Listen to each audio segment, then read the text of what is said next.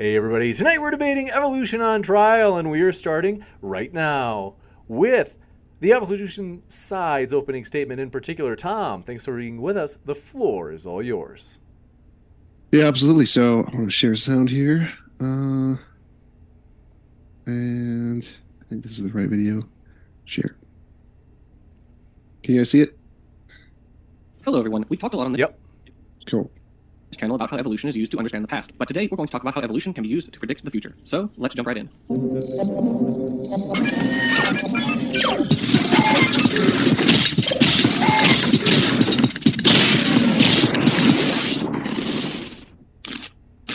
As we've mentioned on this channel before, the hallmark of a good theory is its ability to make predictions. Anyone can make up an ad hoc rationalization to explain away data that contradicts a particular model, but not every model can be used to make accurate predictions about future data. If the evolution of all organisms from a set of common ancestors is true, then we should be able to test that. As it happens, we can. We can test it in numerous ways, with morphology, ecology, biogeography, genetics, and with fossils. So let's take some examples. Darwin himself provided numerous predictions. One of the most famous was the prediction of a pollinating insect that possessed a proboscis with an absurd length that could reach down inside the flower of a peculiar species of orchid from Madagascar that held its nectar deep inside a long tube. This insect was eventually found, a moth called Xanthopan. Darwin also observed that the bones inside the wings of birds looked like they were fingers that got fused together, so he predicted that a fossil of an ancient bird with separate fingers would be found one day. This ended up being Archaeopteryx. The first specimen was discovered just two years after the publication of Darwin's book on the origin of species.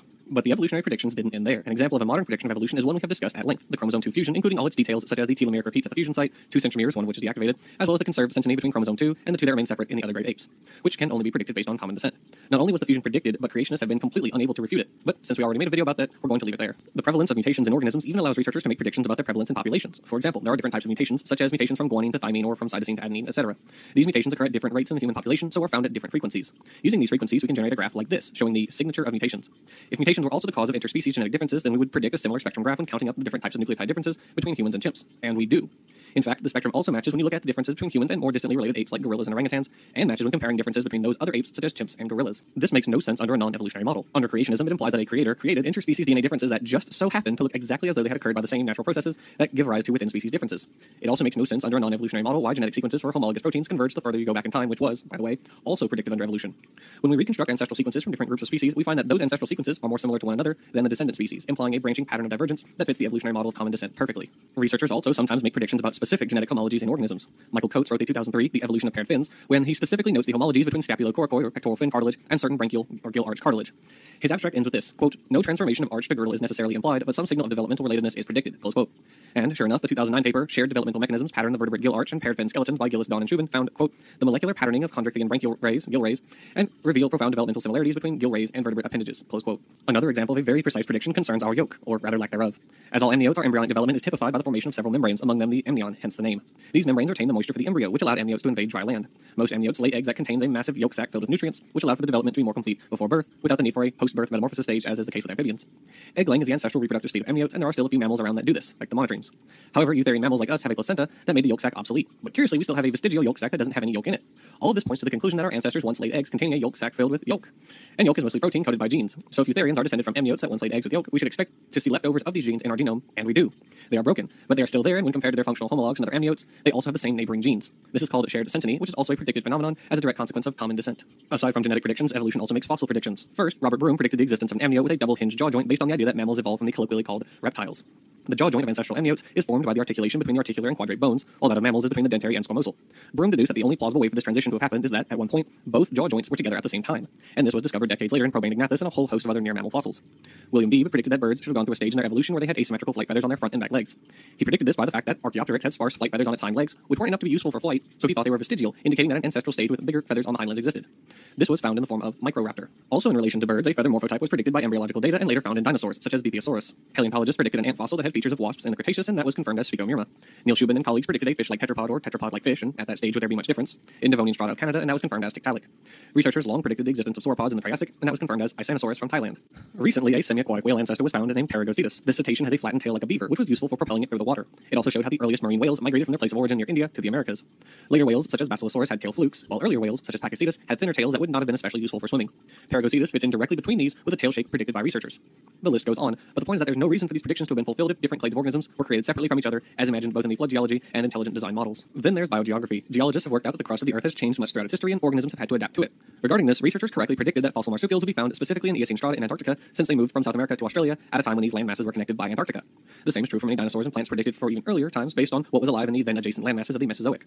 So what does all of this mean? It means that evolution works. It makes accurate, specific predictions about what should be found both in the fossil record and our own genomes. To quote young Earth creationist Todd Wood, quote, "Evolution is not a theory in crisis. It is not teetering on the verge of collapse. It has not failed as a scientific explanation. There is evidence for evolution, gobs and gobs of it," close quote. Or to... All right, that's it. Thank you very much. We will kick it over to Ember as well. Thanks very much, Ember. First timer, we're glad to have you here. The floor is all yours. All right, let's, uh, let me find that screen share button, and we will do the thing. Boo, boo, boo. Oh, all I have to actually work. Open the files first, don't I? Okay, open the file. This is the fun of being a first timer, folks. Oh, where is it? If you're listening out there right now, I want to say, folks, as you're waiting, if it's your first time at Modern Day Debate, we are a neutral channel hosting debates on science, religion, and politics. I'm your host, James. We oh, hope you feel welcome no matter what walk of life you are from. And we'll kick it back over to Ember for his opening. All right. Is that showing up, folks? Yep.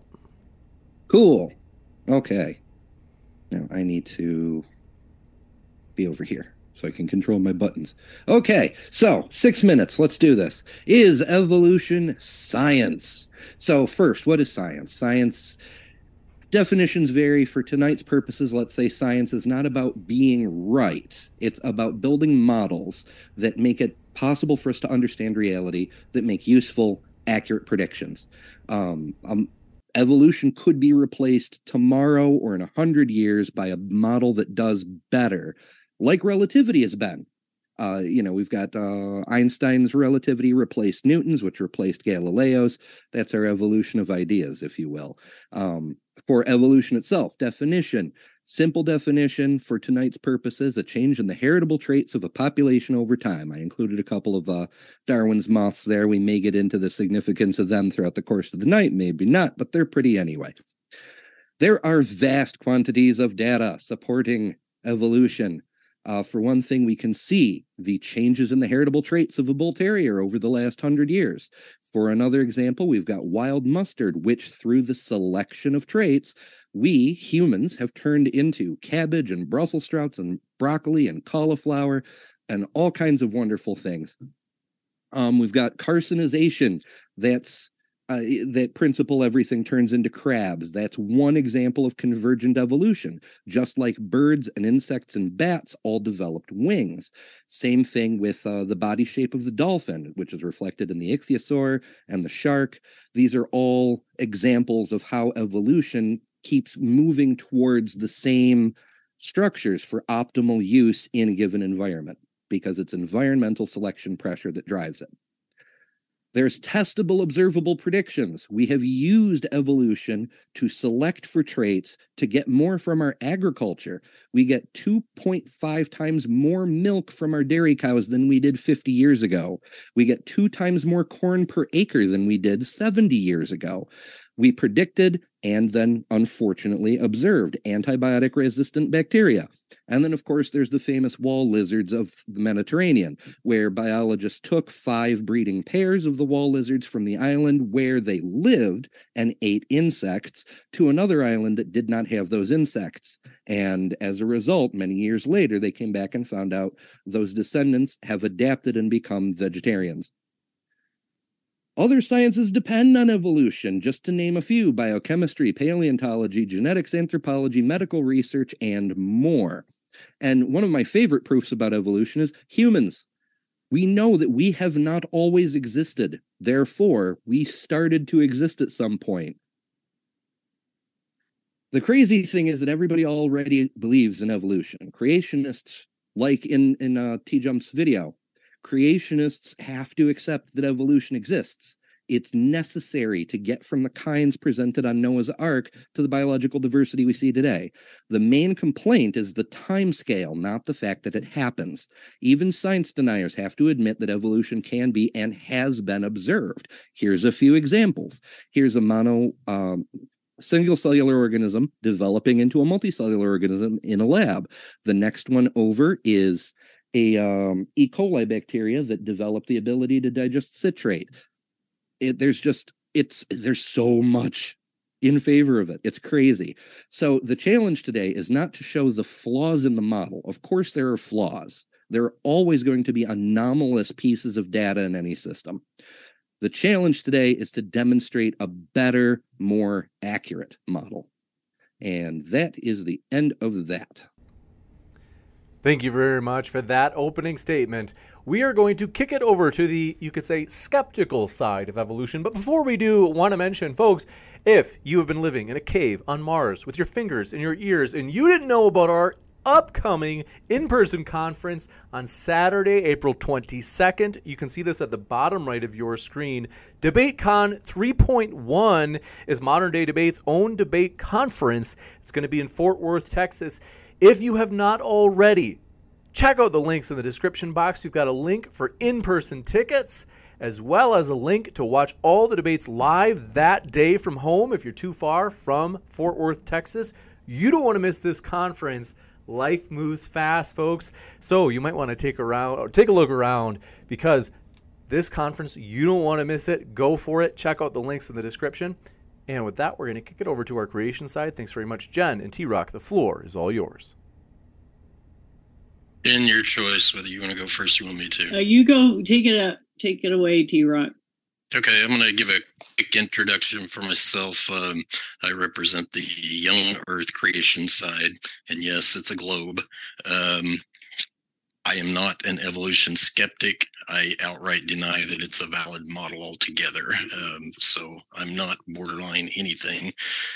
Um, the data is pretty clear to me, very clear. So with that, um, I'm going to I'm going to start with the the.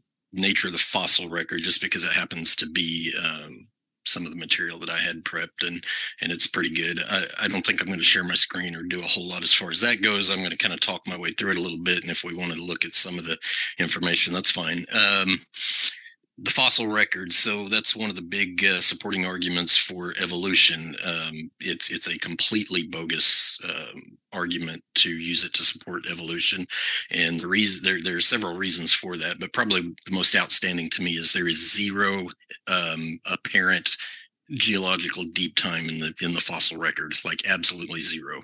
So sediments are laid down very rapidly by by um, water transport, and Um, the vast majority of the fossil record is directly tied to some sort of um, water transport. Um, in between those, occasionally you'll get something like igneous rock that comes through, and of course radiometric dating applies to most igneous rock, and um, no apparent geological time either there, because everybody knows that volcano eruptions are by definition catastrophic and quick. So you get an outpour of um, igneous material that sometimes gets interstitched between uh, sedimentary layers, and you want to do a radiometric dating test on it of some sort. The problem is there are no such thing as uh, volcanoes that have um, um, volcanoes that people have witnessed to erupt that have accurate radiometric dates pinned to them. None. Um, so the, the counter argument is typically something like, well, you have to use the correct dating method, and young volcanoes don't fit in that. And that's a, a very poor argument, to say the, the, the very best you can about it, because um, if a young uh, igneous formation does not reset the clock on radiometric um, uh, isotope ratios, then there's basically no way to argue that older ones that nobody's seen somehow mysteriously had that ability. So um, so the absence of apparent geological time is a huge factor in looking at the uh, fossil record. Another really big, important factor to look at is that um, if you if you take an example like the coelacanth, um, I think the first coelacanth that was discovered was pinned with a date of something like three hundred million years. Um, it was assumed for a very long time that coelacanth went extinct. Okay, fast forward, I don't know, a couple decades, I think, but um, somebody discovered live coelacanth fish off the coast of Africa somewhere. What does that tell you? Absence from the fossil record is zero indication of extinction. It means absolutely nothing. So when you try to make um, predictions about extinction from the fossil record, it, it's it's doomed to failure, because eventually what happened was another coelacanth was found, and I believe it was pinned at a date of somewhere around sixty million years. So you had a two hundred forty million year hiatus, and guess what? The one that was found at sixty million years was just as recognizable as the one that was dated to three hundred million years, which was just as recognizable as the live version found off the coast of Africa. Um, in other words, extreme stasis is yet another problem for trying to predict um, extinction in the fossil record. So without the ability to predict extinction in the fossil record, and combining that with the fact that uh, just about everything you find is fully formed and has, uh, and, and a lot of it has a very um, close or almost identical modern uh, counterpart to it, um, you can't use the fossil record to predict arrival either. So it fails on both points in a, in a very serious way.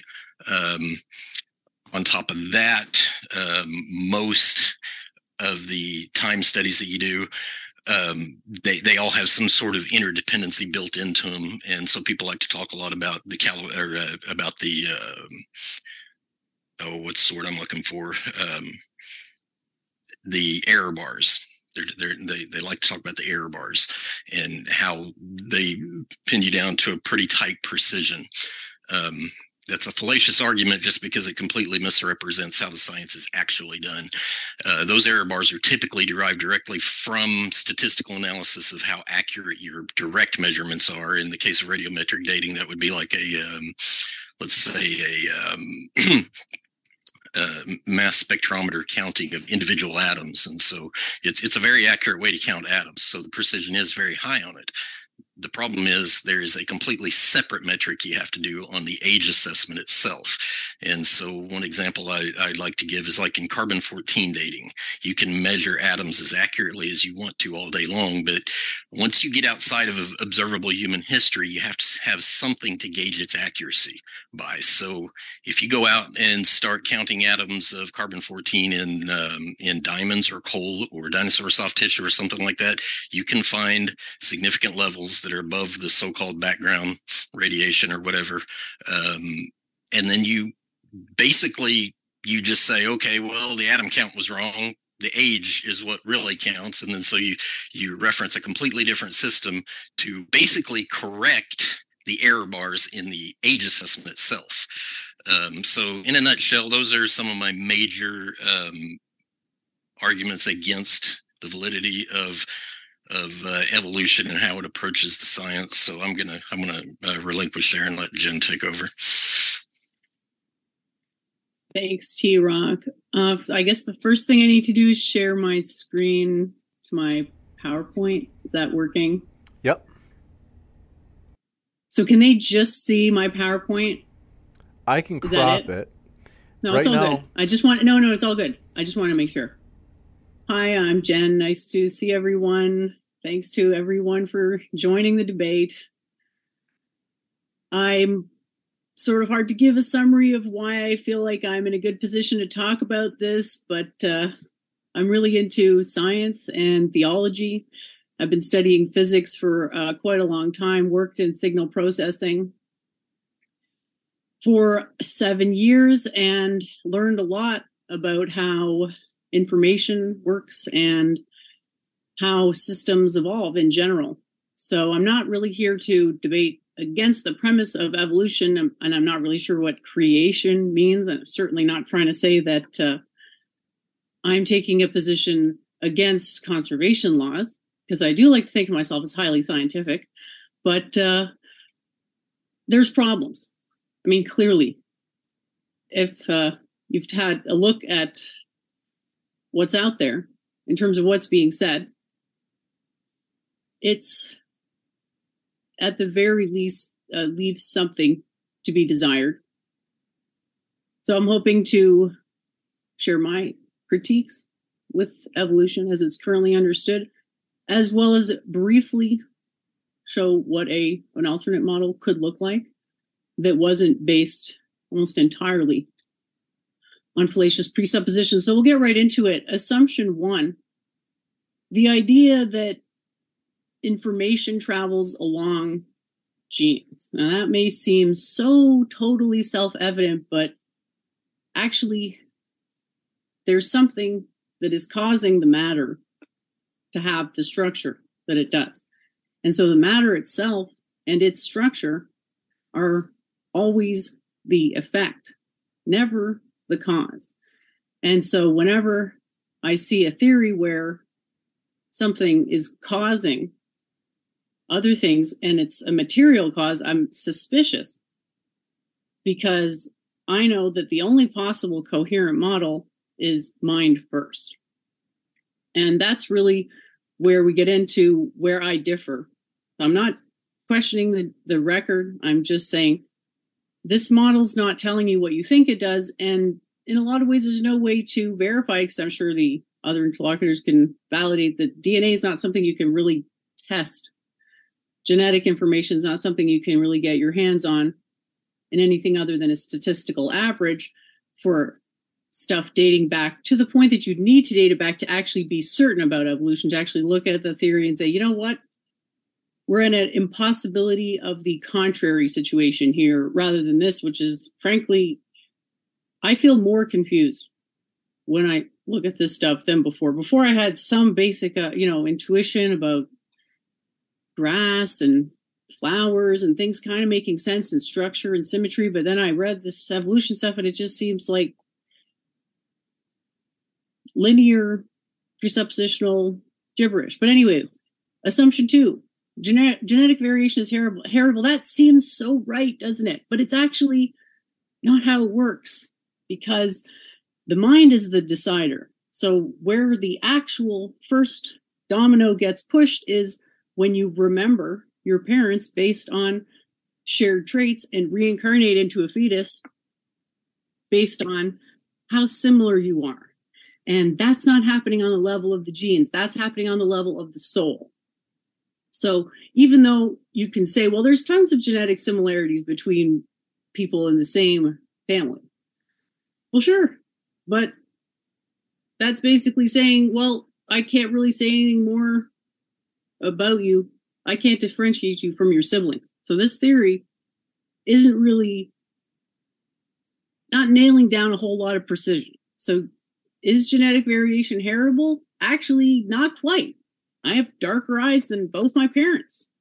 Oh, uh, well, well, we got to now invoke some magical thinking. What's that? Oh, it was a recessive trait. We could save the day. And then when everything isn't determined by genetics, guess how we save the day? Epigenetics. So just really invoking magical terms at every turn. That's telling me it sounds more like theological gibberish and not so much a scientific theory, which is a really simple model or structure that you can put some information in, get some information out that's different, that tells you something about something that hasn't happened yet, aka a prediction, just in case anyone forgot. And this is really the most problematic assumption, I think. The idea that mutation that is caused from random things is what is going to lead to these changes in animals and plants and living organisms. These claims like this are completely unverifiable, because a term like randomness is completely undefined. Assumption four, natural selection acts on genetic variation present in a population favoring individuals with advantageous traits. More circular logic. We have fitness, therefore fitness. Scientific model would actually mean you were giving criteria defining fitness, specific criteria, specific enough criteria that you could go out and test it. Got about a minute left. Oh dear, I had so much more, but I got so excited, I guess. So we'll just skip ahead. You know, I'm sure we can get into it. No evidence whatsoever for this uh, mysterious R N A to D N A transition that is supposedly uh, part of the evolutionary theory uh, issues. It's, yeah, again, I think I mentioned it was imprecise. I want to get into this more because one of the other interlocutors mentioned uh, Brassica. So I think that is an important example to show how macroevolution cannot be anything in the same ballpark as microevolution because of the rate at which it happens. So I'll just skip that for now. And uh, yeah, I think I mentioned random mutation earlier. That's not a thing. So there is an alternate theory. You have to embrace a different type of uh, metaphysics, which are actually parsimonious. And then, you know, so there's a bit of a learning curve. So I won't go into it now, but I did have some other stuff to share, but I think I might just skip it because I, James told me I had a minute, what feels like a minute ago. So we'll just hopefully be able to explore some of these ideas in greater depth with the open conversation. Thanks again for having me. I'll wrap it up here.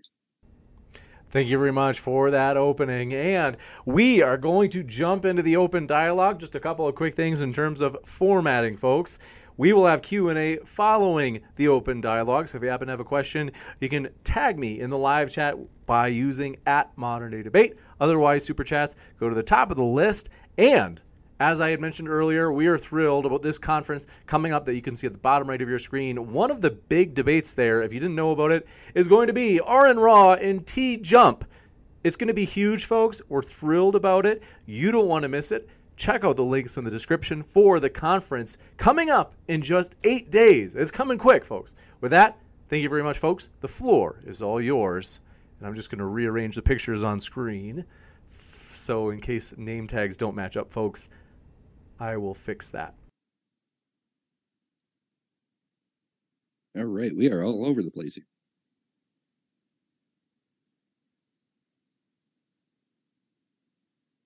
Okay, uh, Jen, I'll start with you because you just went.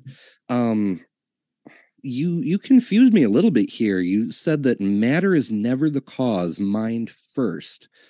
Are you implying that, like, flowers and grasses and whatnot have to decide to be flowers and grasses before they become flowers and grasses? Well, that implies a mind is a deciding agent, and there's only one mind.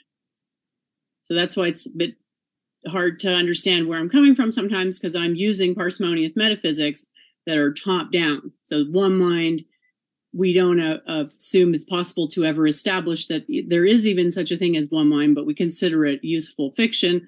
And therefore, we say, yeah, we'll model it with one mind and then do the modifications relative to that universal mind, which is what I had a diagram, but I didn't really get into it. The funny little plump mushroom sort of looking sort of apple thing. Oh, with the, the twisty tube in the middle. Okay. Yeah, I gotcha. So we're, we're you're going with a, a single mind, universal mind, something along those lines, and then every mind is like a fragment of that kind of thing? Matter is a fork, of, it's like a tuning fork that becomes attracted to the order of the mind. So it's, you think of a, a simplistic metaphor as when you have those tiny little filings and they're put in a proximity of a magnet and they take on a structure. Okay, you know I, I, mean? I think I've How got the shape like of the little. How... There's there's just the filings, and then the magnet comes, and then they whoosh, come up. It's kind of like that. The matter is being polarized or ordered by the mind. Alrighty, how how does one verify a model like that? Like, how do you know that? Well, that kind of comes down to opening the door about a conversation about what is most important in science, because We're, we haven't really had that conversation yet. Like, we're sort of saying science has to be everything. You know, we got this crazy T Jump intro video. It was like, it's like maybe trying to be all things to all people or something. But we would have to have a conversation and say, you know what? The most important thing about science, let's just say, is uh, the ability to make predictions. Sure. And, and can this universal mind model make predictions that we can test? Yeah. But then it's a description.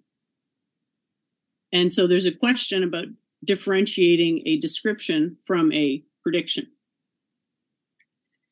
And so the predictions would be things like aggregate. On the aggregate scale, the thermodynamic efficiency will always increase. Okay, well, I'm I'm going to stew on that for a minute. Um, T-Rock, I want to bring you in here. Um, I, I understand you are not a fan of deep time, which is why I tailored my presentation specifically to deal with stuff we can observe in the present. Um, but why, with the coelacanth, were you suggesting that it went extinct and then was recreated or something along those lines? Uh, no, that's that's quite the opposite of what I said. What I said was fossils appear suddenly, quote unquote, suddenly. They're just there, uh, and the coelacanth is it, it's a it's a good example because when you when you see the the very um, first so-called um, so-called first coelacanth, it's quite a easily identifiable as a fish. It's just a fish. Um, as far as I'm aware, it's a scaled fish at that. So uh, scales fully formed, fins fully formed. It's a fish. Nobody's going to mistake it for something else. Um, so there it is, fully formed. First time you see it, three hundred million alleged years ago, and um, and then basically you have this this uh, hiatus in the fossil record for the evolutionary estimated time of about um, two hundred forty million years. Um, that's where the sixty million year line comes from. Now, the deal though is that sixty million year discovery didn't come f for decades after the original. What came before that sixty million year discovery was the live version. So when people saw it, they were like, wait a minute, this was extinct uh, three hundred million years ago. And quite obviously it wasn't. So what you have an example of is extreme stasis. Um, and, and that's just one of many examples. My my slides here, if, if you want me to show them, I, um, real quick, James, I'm going to tear my screen because Wait, I didn't really need, do this we earlier. We don't need them. We're the fine. No. Okay. So uh, just some quick examples here uh, of what stasis looks like. So here's three or four examples right here. Um, take a look at the leaf. Living and fossil from some alleged twenty million years ago. In my world, I used to do tree trimming, and I still do some. Uh, did some this week, actually. Uh, that's a maple leaf. And um, this is called, it's called liquid amber, but it's basically just a maple leaf. Um, is it a different species from what I'm used to? Probably, but irrelevant because it's easily recognizable as a maple leaf. Um, so so anyway, in response to your, your question, Ember, um, no, I'm not saying they disappeared, got recreated, and reappeared again. I'm saying there, there is zero deep geological time evident between the one that's supposed to be three hundred million years old and the ones that live today. What makes much more sense is they never went extinct in the first place. They didn't evolve in the first place. They started out as coelacanths, and they're still coelacanths. Okay, I, I see what you mean. Yeah, we've got a, a, there's a few different examples of creatures who haven't significantly evolved over long periods of time, like crocodiles and alligators. How about um, these? Turtles, shrimp, more fish, amber. Sure. However, there's also spiders. I think, I think T-Jump's video showed a, um, Oh, I, I don't remember what it was, but there's spiders, insects, worms, snakes, you name it. Yeah, all kinds of things. Earthworms have been largely unchanged for millions of years as well. There are certain optimal configurations, as we've seen with modern living creatures uh, experiencing convergent evolution, like the shape of a wing, the function of a wing, is virtually the same from critter to critter to critter. You've got different variations on the design, like a dragonfly has four wings instead of just two, but the aerodynamics are the aerodynamics, so wings develop into wings.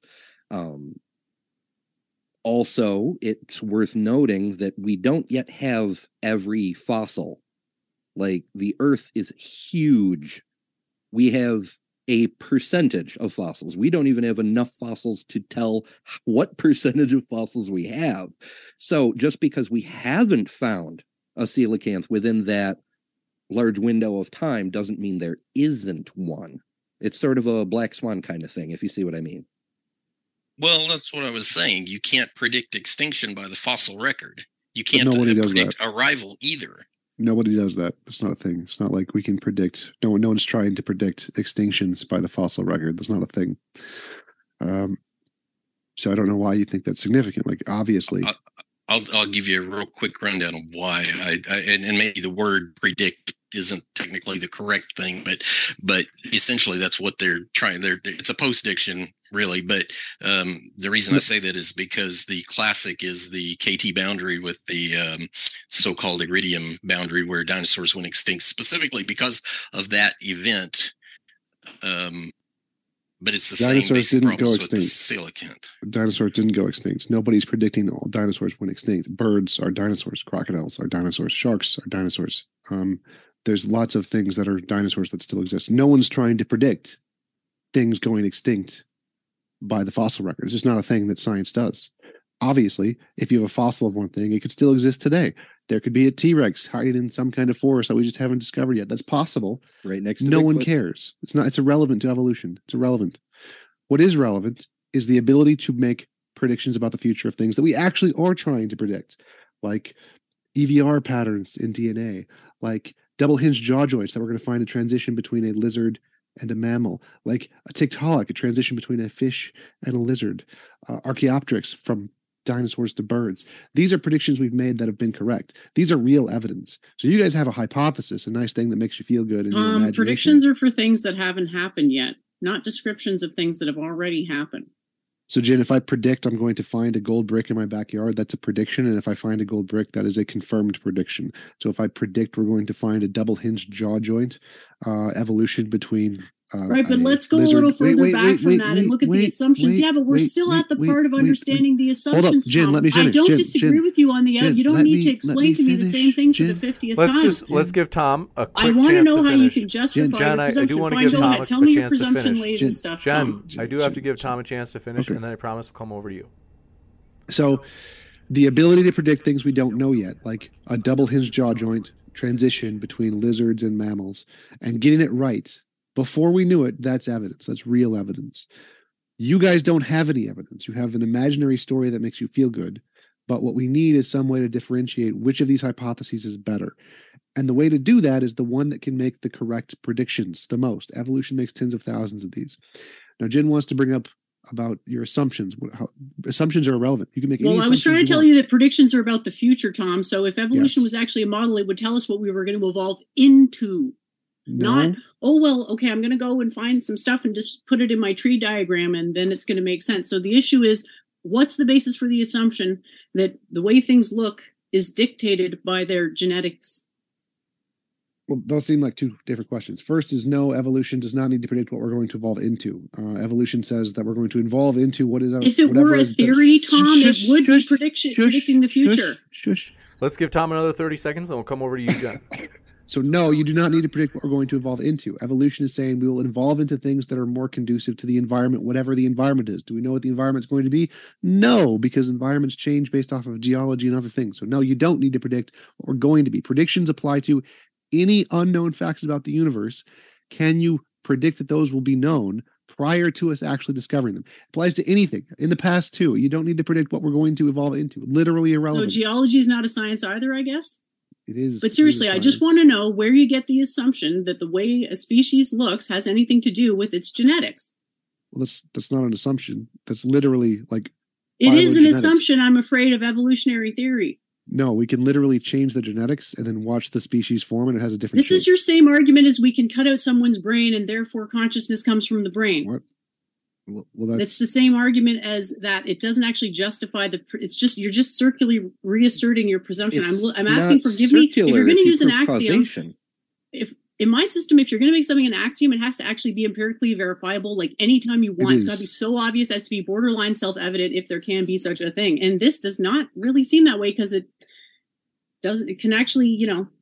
Be falsified. Um, let me let me say no. something real quick about this whole prediction conversation. I, I've got a slightly different perspective than Jen does, but I, I definitely appreciate what she's saying because um, she she's absolutely correct. And you're not predicting anything. What you're doing is using inductive or deductive reasoning to basically follow a pattern. That's that's what you're doing. Okay, but but here's the deal: if when you when you start citing um, prediction as the the thing that validates your model.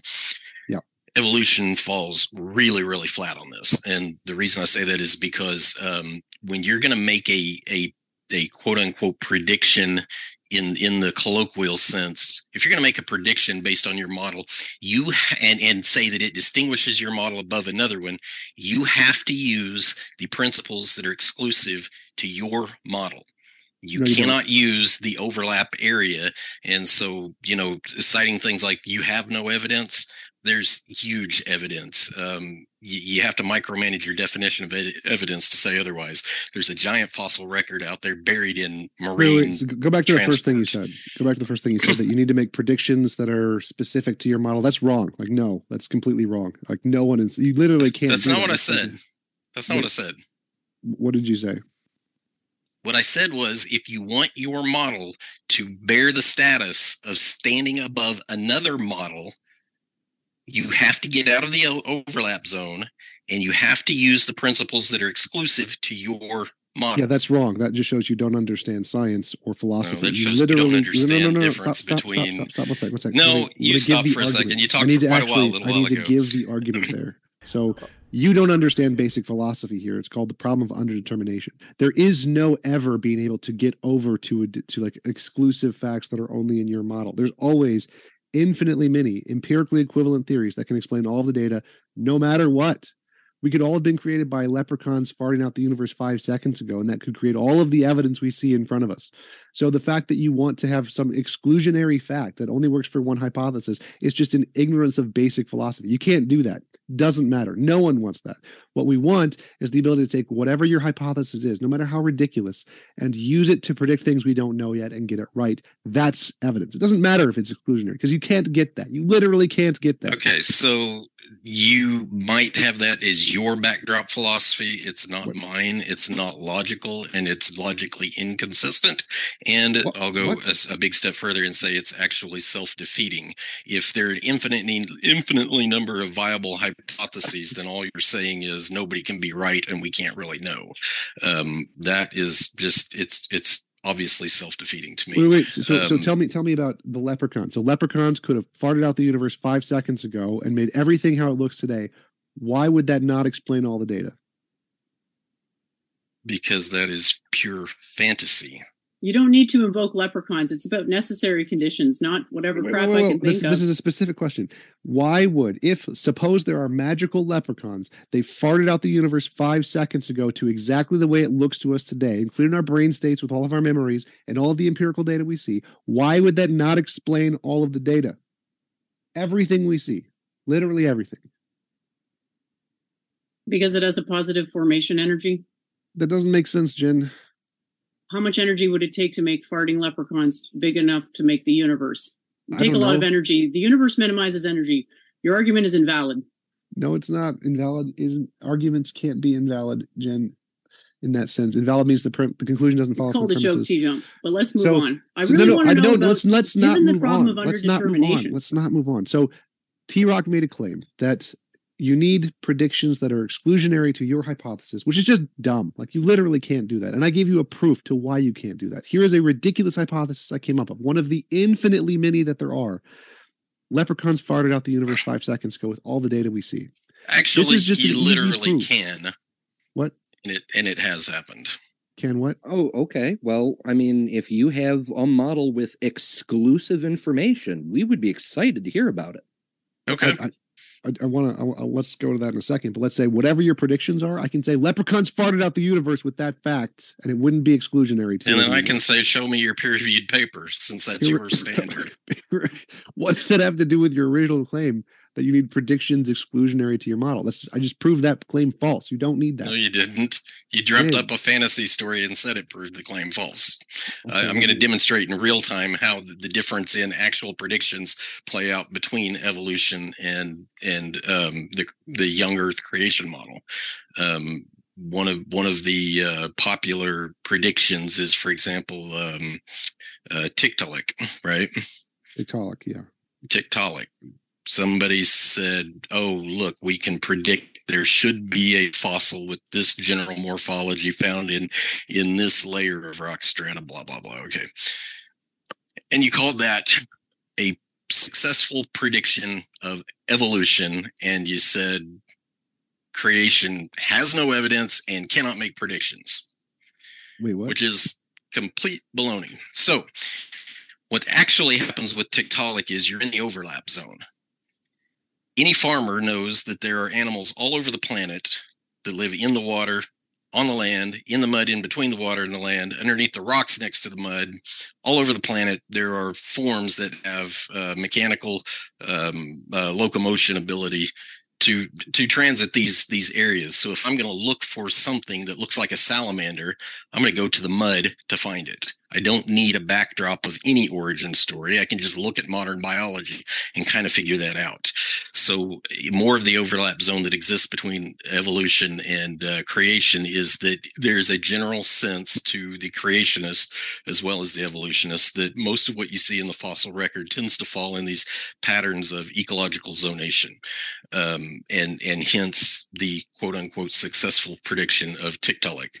So now, The, again, you don't need a backdrop in origins at all. You just need to go look at some modern biology and figure out what environments possess which types of uh, morphology.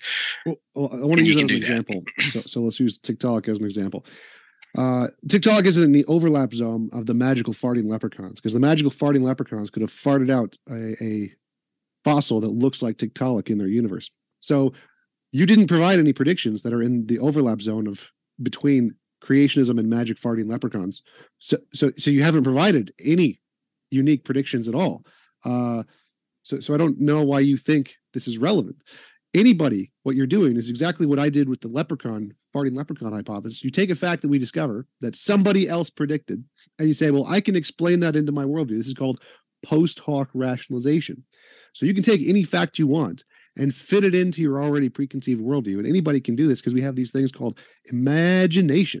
Now, we don't really care about that, and science doesn't care about that. It's, it's fine that you can post hoc rationalize anything facts you want into your worldview. It's not evidence of anything. There is no overlap zone. There, everything is an overlap zone, and so it's not a relevant argument. What we need is, can you predict it before we know it? And guess who did that?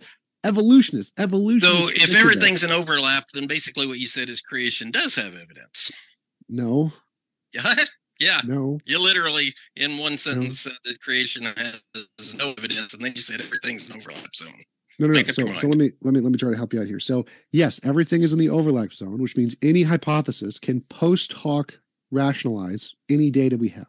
Does that mean that data is evidence of any hypothesis? No, because the evidence is the ability to predict things before we know them and get it right. So the only thing that okay. counts as evidence. Okay, Tom.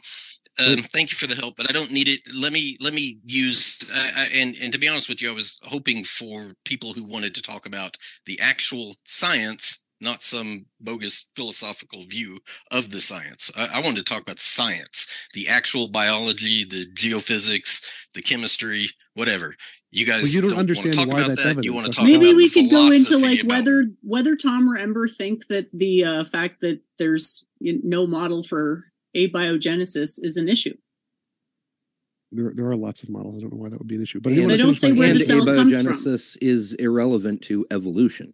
It's true. Well, that's a claim that I can't see how it could be possible, possibly be justified.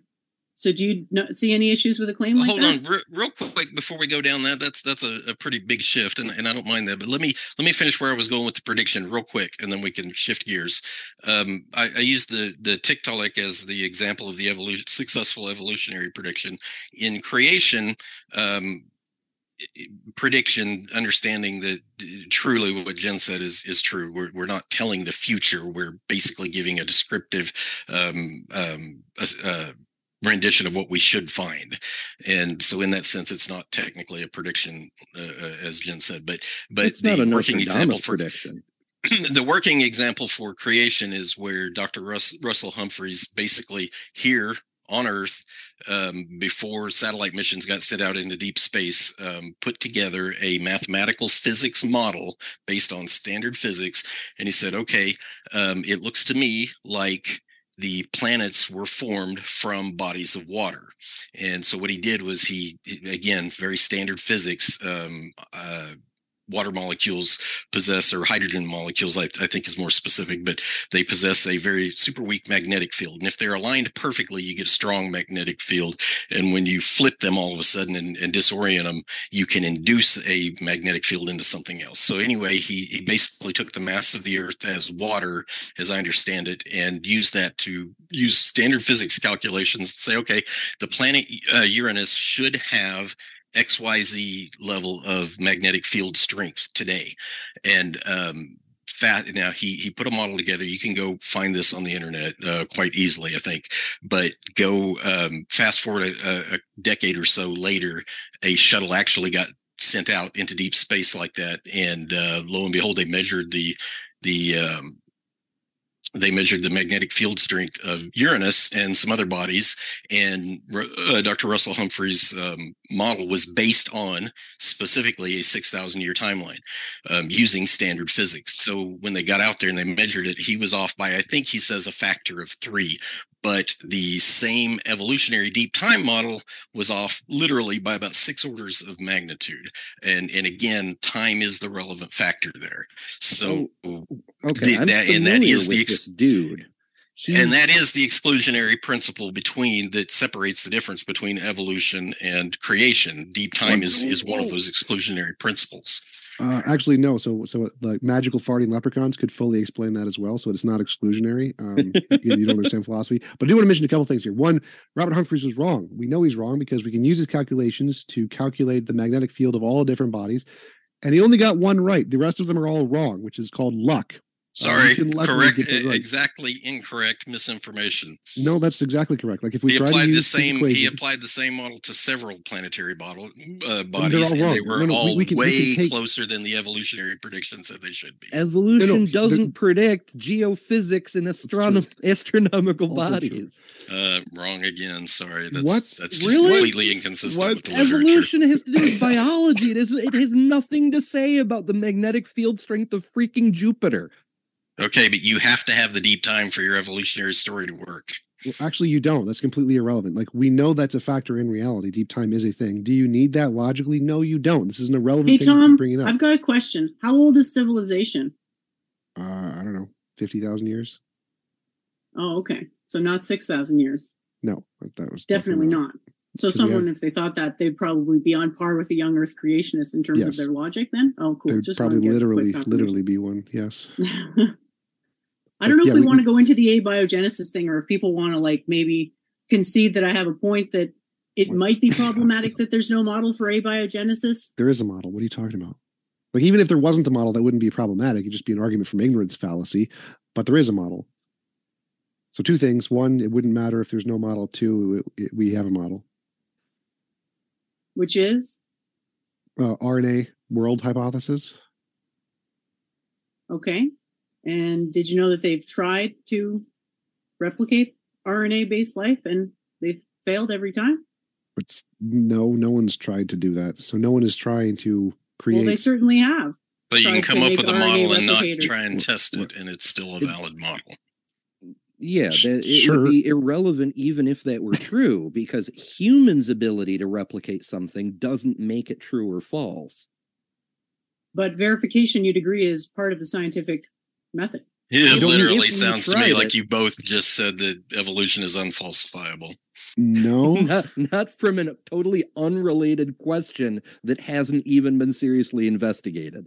If we investigate something that is related to evolution and it comes up wanting, then yes, there would necessarily have to be some changes made. But from where we sit right now, we really need an entirely different model to come in and do head-to-head combat with evolution and do a better job of describing reality. And so far, I'm not seeing one. I'm just seeing a couple nitpicks about the, the magnetic field strength of Uranus and uh-huh. the, the lack of proof for abiogenesis. Well, so I did want to address the, the stuff a little bit. So Uh, what, whether we humans, as Ember said, have been able to reproduce the entire sequence of events from R N A to life is irrelevant. It makes no difference whether or not we can do the entire series of events. There's about one hundred thousand steps to go from R N A on clay, forming corpuscles, to get any kind of cellular reproductive self-organizing life. No, we don't have that. You're right. We haven't done that. Do we need that? No. Have we made predictions? You don't need the model to make verifiable predictions? You don't need to predict literally every single step from beginning to end of the model to be able to have a confirmed model. No. All you need is to pre- accurately predict certain steps. If you can predict some of the steps and get it right, that's evidence of your model. If a different So how do we person, know when the model is acceptable if we don't need to get it one hundred percent right? If it accurately predicts the future a significant number of times, that's that's good. That's all you need. And the more times it predicts it, the more reliable I, it is. Real quick, can I ask Jen, um, what is your education level, if if you don't mind? I have a honors degree in physics math. Okay. I, I'm just I'm just curious because I personally, I don't have any any um, academic achievements anybody's going to care about. Um, I, I just heard you saying that you worked in, um, you know, uh, in physics, basically, right? So um, just to give you a quick background. It was more in me. Technology. Sure. Not quite, not applied physics, yeah, more with okay. computers, but go ahead. Okay, fair enough. Um, but you're used to handling a lot of mathematical models, I would assume. Yeah, I had to I, come go, up with some. No on that one. I'm going to vote no. I vote no. Onions, no. The mind onion, no. Um, yeah. No, the, the only reason I ask is because my, my educational and career background is is along the lines of mechanical engineering and manufacturing. So um, I, I, I it's not the same as what you do. I may not have the accolades that you do academically, um, but but I do an application version of what I do, and mathematical models is a big part of engineering. So um, whenever I look at um, evolutionary mathematical models, they're a joke because you can't use that type of logic in the real world to actually build buildings and bridges and cars and stuff like that.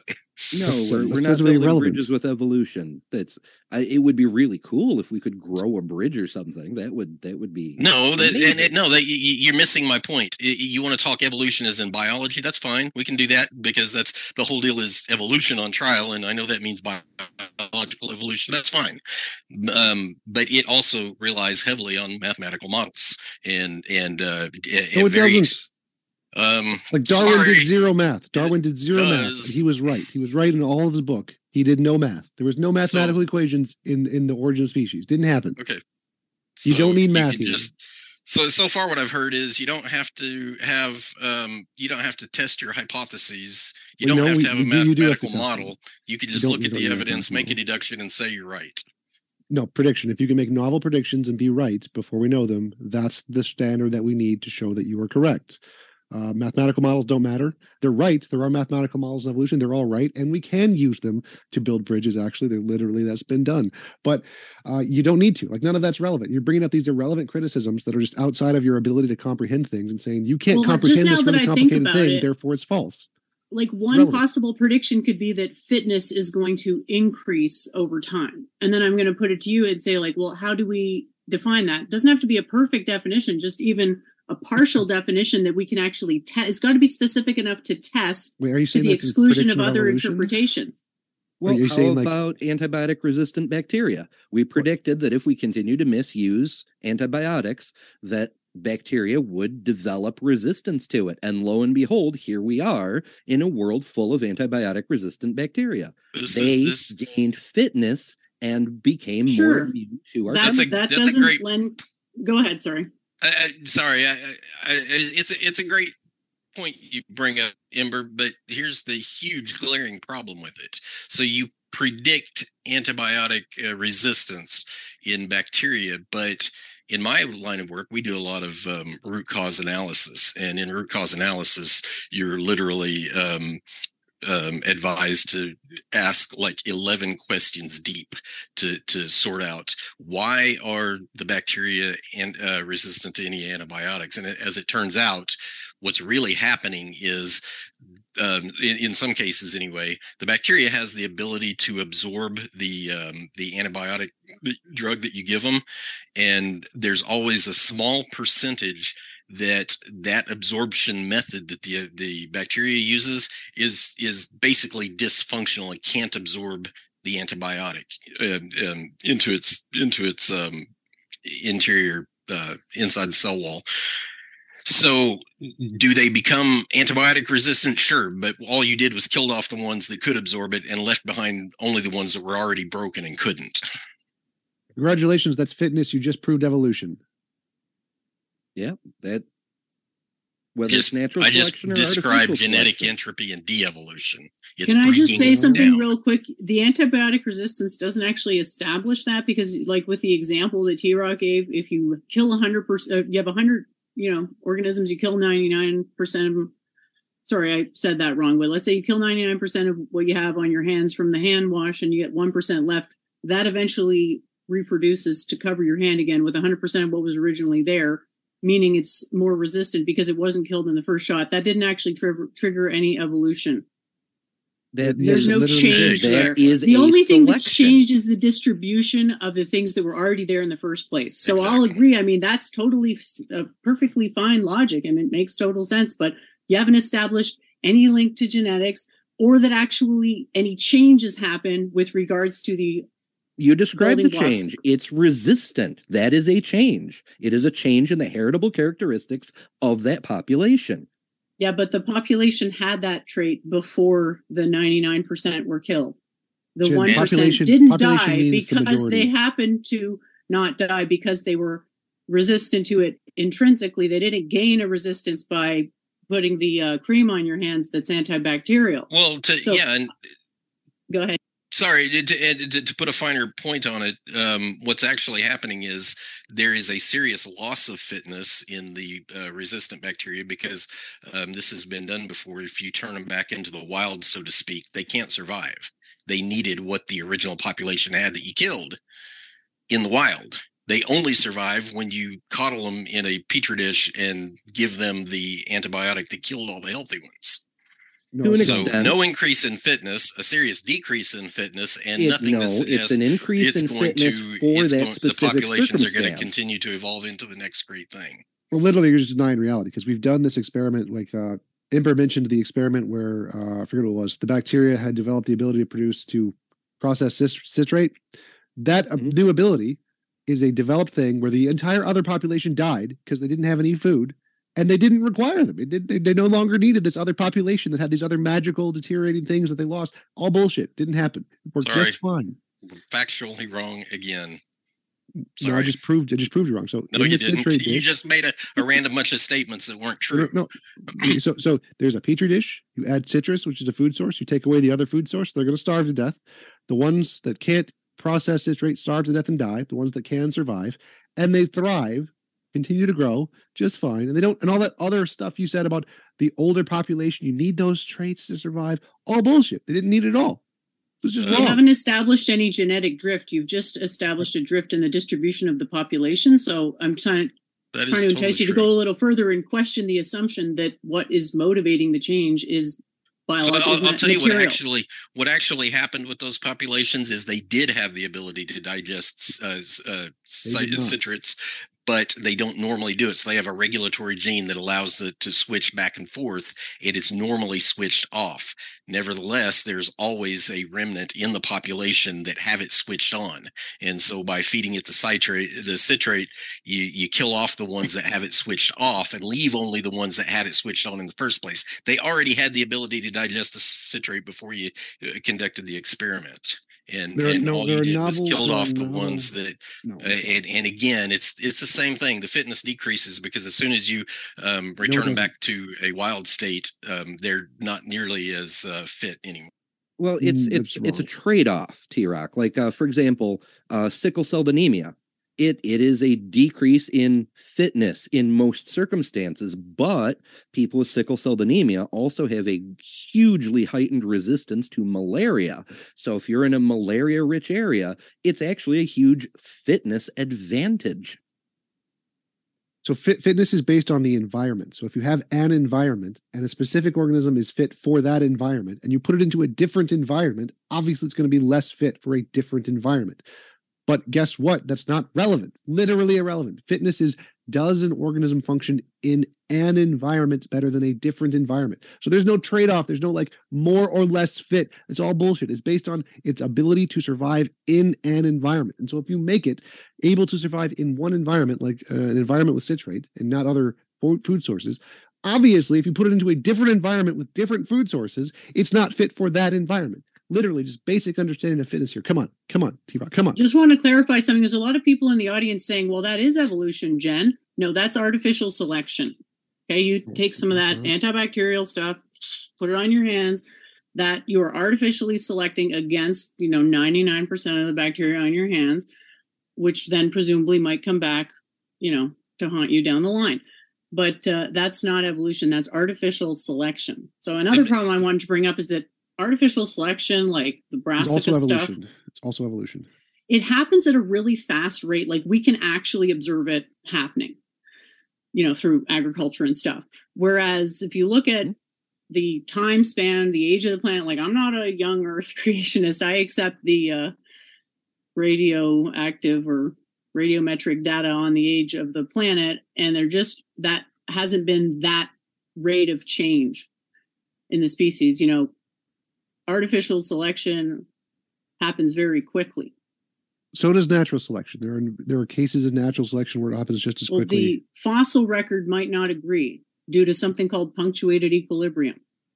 Punctuated equilibrium is literally it happening at fast increments. It's, it's, it's, it's the graduation is the one that you're, you're thinking of. So yes, we it does happen very quickly in natural. Punctuated cases. Equilibrium is it, it doesn't change for a long time, then boom, almost like a quantum state a very, transition hint, and then it stays the same for a long time, and then boom, it changes again. Yeah. That's punctuated equilibrium, and that's what the fossil record reflects. In some so cases. That, to me, that's very different than something that we can witness happening. So it's to me, it's it couldn't possibly be the same process because the scale of time in which it happens is so di- radically different.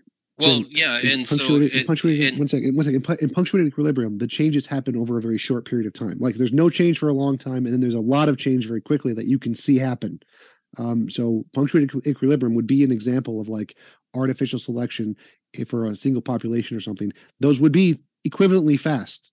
Like your argument. Yeah, so there, there's a huge equivocation fallacy there because um, um, the the examples you guys give of what you call evolution, again, you're living in the overlap zone and you're you're describing um, no something thing. deteriorating, and um, there is nothing about that that suggests the scale is going to turn into a feather. There's nothing about that that suggests the bellows lung of a reptile is going to turn into an avian lung of a bird. Not one single shred of that indicates that. All the predictions indicate that. We can predict things in the future. You can't. Our ability to predict things in the future and get it right is evidence of our entire hypothesis, all of those things. So your inability to predict anything, and you can only post hoc things we've discovered and try and fit it into your worldview, is evidence your worldview is garbage and ours is right. Only the only the hypothesis that can predict the future before we know it and get it right is the one that is justified. So you want another creation, date. another very successful creation uh, prediction that was based on a six thousand year timeline? Well, you haven't given one. Like the, I debunked the one you gave before. The yeah, uh, why uh, by saying it was lucky? That's not prediction. a debunk. You no, need no, to go it's back debunked because we can class. use his we can use his model to calculate the predicted electromagnetic strength of every single planet, and it's wrong pretty much every single time. It is wrong at an equivalent rate to that of, or it's right at an equivalent rate to that of random chance. Um, you this just random information number generator. is readily available on the internet. Yes, Anybody can I've look it up and, and find out that you are wrong. completely factually incorrect. Go ahead, do it yourself. Go ahead, do the electromagnetic calculations for any planet other than the ones he that he got right, and you'll find he's wrong on all of them. Because guess what? Planets aren't made of water. Water doesn't equate to an electromagnetic field. His mechanisms are just wrong. Do you know what does accurately predict those? Geology. Geology and cosmology. They accurately predict the magnetic fields of every single planet. Your guy doesn't. It's false. Got just a few minutes before we go into the Q and A.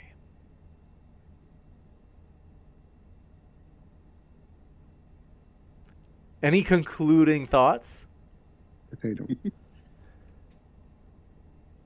Um, oh. I'm still waiting to hear anything resembling an alternative model or even a single prediction. We'll jump into the Q and A. Um, Go ahead, T-Rock. Sorry, I was just going to say you don't you don't you obviously don't accept predictions. You just um, you guys are just throwing um, some denial out there and calling it a, a debunk. Um, Again, go look on the internet. Doctor Russell Humphreys. There's, I'm familiar um, with some, Doctor Humphreys. Here, here's two more. We've seen it. He's wrong. He's so, a so, physicist. So just clarify. And so a prediction. The, the, the reason we're rejecting this, like you, you brought up, why we're rejecting the prediction. That's true, because predictions have to be specific and correct at a higher rate than chance. Like I can predict the lottery numbers, and if I predict the lottery numbers for all time, I get one of them right. That's not a successful prediction that confirms my hypothesis. That's a lucky guess. uh, Hinduism gate, uh, predicted that the age of the Earth is four point three billion years old. That's a really good, accurate number, but it was a lucky guess. All their other predictions are wrong. You can guess a lucky number correctly at a rate equivalent to chance, and that's not evidence of your hypothesis. You have to, to be able to predict things at a higher rate than chance. And guess what? Evolution does that. Tom, you ever you ever uh, produce your own mathematical model of anything? Yes. Like what? Huh? I write programs. You write a program. Yes. Does it require intelligent input? Sure. Yes. Does it require your math to be correct? Uh, hopefully. Yeah, I'm I'm describing literally standard physics models using standard physics math, and you're just basically hand waving and saying it was a lucky guess. Everybody's wrong. Blah blah blah. Um, that's no, not no. So, how so mathematical, a mathematical model that gets or science either one work. So a mathematical model that gets ninety-nine percent of the answers wrong and one right is a failed model. We don't accept those. So so I don't. So let me give you another quick example of where. Um, A successful mathematical model based on a very short time frame made a successful prediction in your in your um, in your terminology, and that is where the um, helium um, retention in zircons was discovered via a prediction that they should be there based on six thousand years of elapsed time. Um, nobody thought they should be there. All the models said, no, it can't be there, blah, blah, blah. Too much time's passed. Helium slips out uh, between the lattice structures of crystals too easily. And lo and behold, there was the predicted amount in those crystals based on a physics standard physics model with a six time constraint. So I would need to know the methodology of why you think that the helium is in the zirconium. And I need to apply that to other physical model, to, to other particles to see if the same Uh, mo- model that we use to make this prediction is accurately describes the other things. And guess what? I would bet you a billion dollars right now it's going to get it wrong ninety-nine percent of the time and get a lot. And your mathematical guess. Model that you just spewed is guaranteed to be incorrect. Well, you, you know what, T-Rock? I'm I'm not familiar with any of that stuff you just said, but I'm willing to concede it. You win on that point because it makes absolutely no difference to evolution. So evolution, the standard model of evolution doesn't require deep time. Is that what you're saying? The standard model of evolution has absolutely nothing to do with finding heliums and zircons. But does it? The, the, the whole point is the time constraint that evolution has to operate in. Your your prediction about helium and zircon does not prove there's no deep time. It's irrelevant. It's irrelevant. Any closing thoughts, Jen? It was an interesting debate, and I appreciate having a chance to bring up my points. And thanks, everyone, for being here, especially James, the host, as well as the audience members who had important contributions to make. Yeah, th- thank you, James. It's it's. I, I know this one was really, really difficult to put together. We all appreciate you sticking with things. Audience, you should absolutely give James a like on this one because it was hard. Thank you for that support. Really do appreciate it. And we definitely appreciate your support, folks. So please do hit that like button if you haven't. In terms of quick housekeeping stuff, folks, if you did not know, Modern Day Debate is on podcast. You can find all of our guest links. So Jen's, T-Rock's, T-Jump's, and Ember's links, both in the description box here on YouTube. And if you're listening via podcast, as all of these debates end up on the podcast within twenty-four hours, so you can find us on Spotify, Apple Podcasts, you name it. You can also find our guest links in the description box there. Just want to let you know that. And we're going to jump into it with these questions. We're going to move as fast as we can. If you guys can do me a favor, just so we can get through as many questions as possible for the audience, if you're able to keep the rebuttals to a minimum, that way we'll be able to get through as many questions as possible. Malavia says, congrats, T-Rock, on demonstrating that you horribly misunderstood science.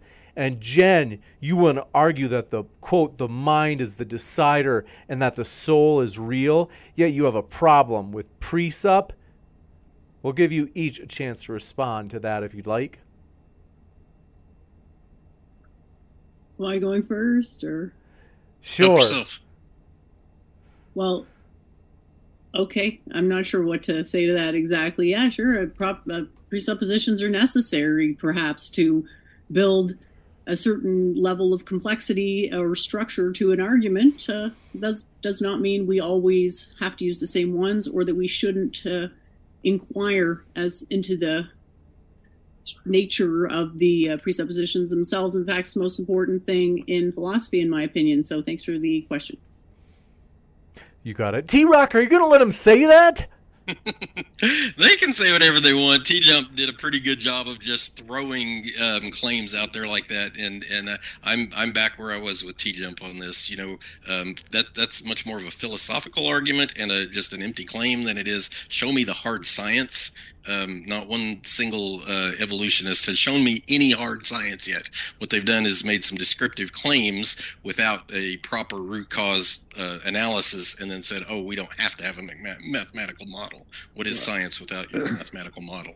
I've got a mathematical model well, on my screen right now. So we don't spend too much time. Magnetic field decay in the Earth. So you want the to problem is you don't understand that. Why it's evidence. People need to explain to you the philosophy, because that's the part where you're not understanding. So you understand why it's evidence. Right now, you just you're incapable. So you're making Jen's point for you have to have an, a philosophical underpinning of your science before it's worth anything. Thank you, Tim. Yes, or, literally, or literally, literally. Science is a offshoot of philosophy. Of course you need philosophy to build science, obviously. This one from Matthew Smicer. Am I saying it right, Matthew? Let me know. It says, Jen fan. You got a fan out there, Jen. So, such a bright future. She has to wear shades. It says, for Ember and T-Jump, do we, or how do we, understand and or test the direction of change adaptation in larger life forms? Direction. So again, fitness is just the ability to survive within an environment. So as the environment changes, uh, the organism changes to the environment. So there's the example of the lizards who had eyesight, went into a black cave where there's no light, and then they lost the ability to see because their eyes no longer did anything. And so it's not about, there's no direction to it. It's just whatever happens to work best in the environment. That's that's the direction. And we see this all the time in different species who move into new environments and either gain or lose functions uh, in order to accommodate the new environment. Yeah, it's uh, harder to chart change in larger species because of the longer lifespans, longer gestational periods. Um, with bacterian labs, we have a fairly easy time. We can, you know, churn out generations every day and then keep a running log, which many labs do. With larger life forms, the best we can do is just keep an eye on them and keep a log and see what happens. You got this one coming in from, do appreciate it. J three Loviator, J three Lomber says, it's on now. Thank you for your hype. Karen B says, we do not live on a model. Do not try to base reality on a model. I completely agree. A model is designed to help us understand, but we should never, ever confuse the model for the real world it's trying to describe. Of course, we should base reality off models. Models are literally our imagination trying to describe reality. And if they can accurately predict the future, that means the model most likely describes reality. Yes, that's what we do. Yeah, that's, um, that's more that self-defeating um, philosophy that was um, exemplified early on in the in the initial presentations where, um, yeah, we, we don't want to marry ourselves to a model because it might change. In other words, we can't really know. We might be right today, but tomorrow we might prove ourselves wrong. That's self-defeating philosophy. It's not self-defeating. It's progress. Learn what the words mean. I screwed yeah, this we, one we up earlier. Jen, Matthew Smicer also wanted to hear your response to what Ember and Tom said regarding how we understand or treat the direction of change or adaptation in larger life forms. If you can remember back to it, what would your response be? If you can't remember back to it, just let me know and we'll give them a chance to give a quick summary of what they said. Well, I think the question was about how evolution theory would answer that. So I'm I'm kind of being skeptical towards evolution theories. I don't want to confuse anyone. I mean, if they're asking about my model, then there's a primordial mind and the matter accumulates over time, becoming more thermodynamically efficient in separating the mouth from the anus technically. So the spine is what's going to be doing that gradually. So we would expect not necessarily a longer spine over time, but a greater degree of deviation, okay? Because the deviation from the primordial state is what gives you the, it's like with uh, Hook, oh, sorry, Hooke's law, whatever that is. Uh, sorry, a spring. It's like the more it's compressed, the more power comes back. So, in order to accommodate corporeally all the additional thermodynamic efficiency that evolution definitely is the direction we're going towards, in, or however you say that, uh, would be that there would be more pressure, basically on the spine or spinal region over time. And that, that pressure is pushing away from the natural configuration of undeviated mouth to anus separation, which is, as I said, grows, grows, grows, grows over time. So that would be a prediction of my model. At least I don't know how the other people are doing. Um, hopefully that uh, answers it. Sorry if that's unclear. It's juicy, to say the Pushing least. Down on this me. One coming in from Dingley Bumbus. Says three tiers for James, T-Jump, and Ember and Jen. Ember is new to me. T-Jump, James, Ember, and T-Rock. Sorry, T-Rock. T-Rock, are you there? I'm T-Rock. Here. T-Rock is T-Jump's father. So that's why they're both T-Rock and T-Jump. I but am James's father. This one coming in from Matthew Smeisher says, mind versus chemical process.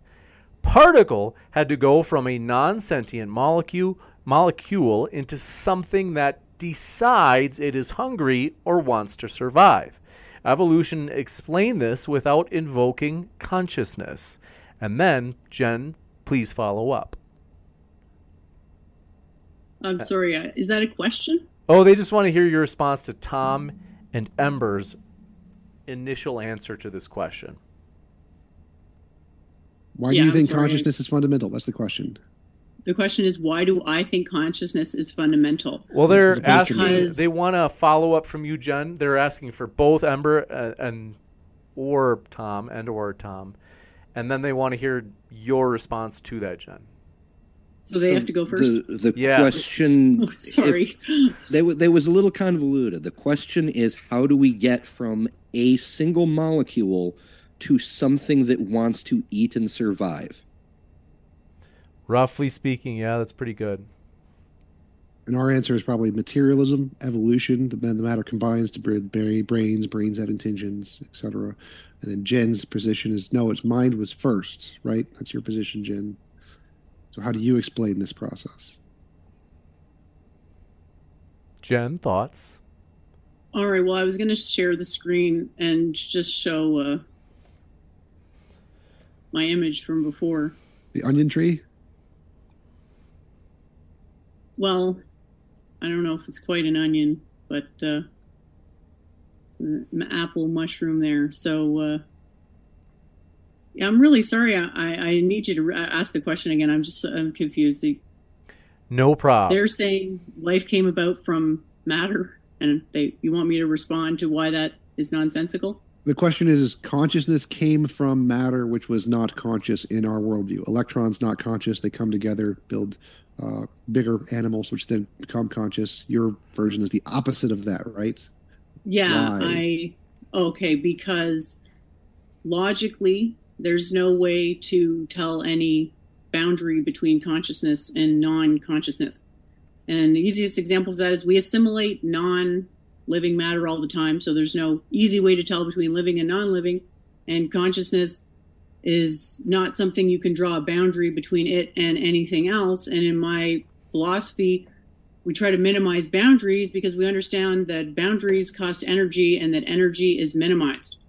So what you're looking at here is a boundary which is also not a boundary, so it's like a superpositional boundary, non-boundary, and it represents the realm of possibility, which is everything except three plus one simultaneous observations.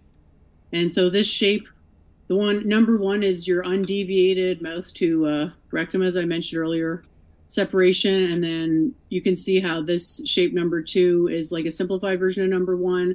And then from three on is how that shape deviates from, through evolution, matter accumulating in a body enables a deviation from the primordial mind, which then increases its efficiency, which you can approximate it as the amount of torque that is separating the mouth from the anus. Because if you look at something like a single cell, it doesn't have a mouth, it doesn't have an anus. So those two things are delocalized within its body. And so the force of life is the localization of a separation between a mouth and anus. So maybe there's a metaphor in there about, you know, getting your head out of your ass or something. I'm not sure, but thanks for listening. Hopefully that is, clears it up. I'm sorry it's hard to go into quickly, and uh, yeah, panpsychism for the win.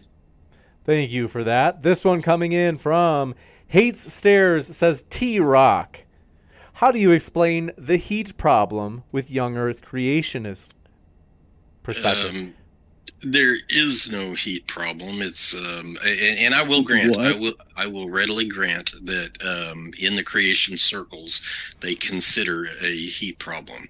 Um, however, you, you you're asking my opinion. Um, I, I actually am very um, interested in geophysics and geophysical processes, and so. The reason, functionally speaking, the reason there is no heat problem is because the accelerated decay that was uh, that was proposed through the discovery of uh, helium um, in zircons that shouldn't be there in a in a deep time uh, setting. Um, so it was assumed by the creation model that that was the product of accelerated decay. Okay, um, the reason there's no apparent heat problem anyway is because that rock that it was found in is associated directly with Creation Week, not the Flood Week. And during the creation of the Earth, it was formed in water and out of water. You can't have a heat problem for an unspecified volume of water where there's no life forms on it yet.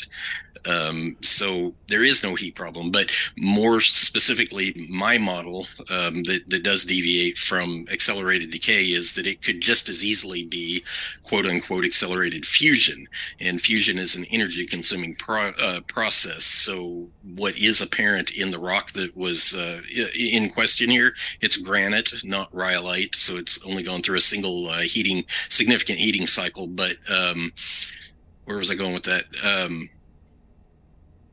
in that it's it's it's has only undergone one heat cycle, and so um because it's associated with with creation um week specifically, um oh accelerated cooling is also relevant, uh, apparent in that exact same rock. So you've got um radio halos from polonium and and some other signatures of of uh, supposed radioactive decay. Um, nevertheless, it, it absolutely demonstrates uh, some super fast cooling mechanism that's apparent there too, because you can't capture um, uh, polonium halos like that except the rock cools very quick, and the reason is is because it'll anneal um, the signature completely out of the rock if it stays hot for very long. So no heat problem. Move. It could be fusion instead of uh, decay. Matthew Smelser says, perform genetic algorithms for work and require initial fitness as well as statistical probability input coefficients. So I think they're saying they perform genetic algorithms for work and require initial fitness as well as statistical probability input coefficients, still ends in a forced result. I don't know what that um, means. I'm not sure what they're trying to say there. You got it. This one from Matthew Smelser says, did the unicorn, Tiktaalik, or the leprechaun fart first, and why? Rainbows? Great debate, James. More Jen, please. Jen, wow. You got, you got a fan out there, Jen. Any thoughts on this Thank rainbow you. question, Tom? What's the question? We're going to hear a question mark. Next up, Jake Nelson says, it was more of a troll question. Says, so a population has a mutation that makes them not die, that becomes the dominant phenotype. How is that not evolution? That's for Jen. Jen, are you with us? It's really hard because, like, can you repeat the question? Yeah. I thought you were addressing it as someone else. Or T-Rock, if you want to. They had said, so a population has a mutation that makes them not die. That becomes the dominant phenotype. How is, is that this is not the evolution? Okay, it's about okay. The hand washing thing, like if you put soap on your hands, there's a mutation in one of the bacteria that causes it to survive. It's it's about that question. Okay, so yeah, so how is that not evolution? Again, that's an equivocation fallacy on what you mean by evolution. Um, no creationist um, argues the fact that things change. Most biological entities are a super high percentage of, of water or liquid of some sort, and so liquid by its very nature is constantly moving and has to change. Um, the it, it's not it's not textbook um, evolution, because it does zero to establish that fails, uh, feathers uh, come from scales, or you, you know, I, I mean, name your name your morphological feature that you think was derived from something else. It does nothing to establish any of that. It's basically an example of genetic entropy. Um, And, and genetic entropy um, is, is usually discussed almost exclusively in biological terms, but it's an actual uh, quantitative uh, study of molecular um, disassociation, um, and biological units are not immune to that. This one coming in from, do appreciate it, Bitter Truth, says, to the creationists, why, there, why are there birth defects? Your is is your is this because you're punishing infants? Do you do you creation does your creation model like evolution does? Let's go with the first part. Why are there birth defects on creationist perspective? Yeah, because matter is imperfect. Matter's just an appearance of the mind. So it's a, an approximation or simulation. So it's going to be imperfections. And there's also a evolution competition. So when bad things happen to one animal or one life form, maybe good things happen to another. So it's not it. to be understood as a punishment, because that would imply some type of an intention operating on the universal level. And that is something that's premise we negate. Thanks for the question. So the, the creation perspective on that real quick is that um, that is very much a theological question, not a science question. Why is there death and suffering in the world if it was created and designed to be very good?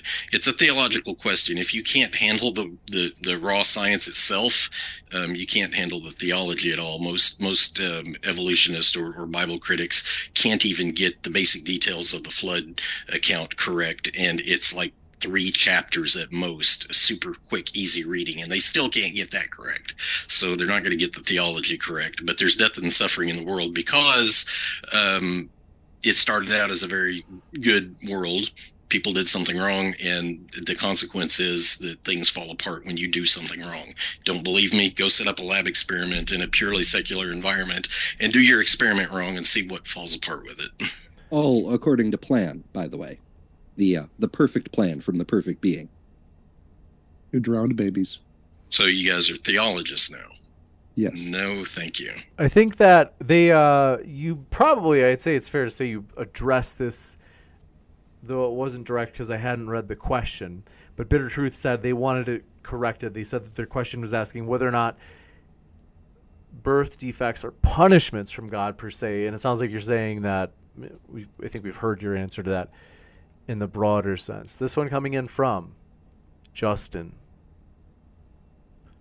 says, Jen, do you believe you and T-Rock have the same number of ribs or not? Do you believe you have genetic mutations and differences from your parents? Well, the first one, the ribs, I mean, probably.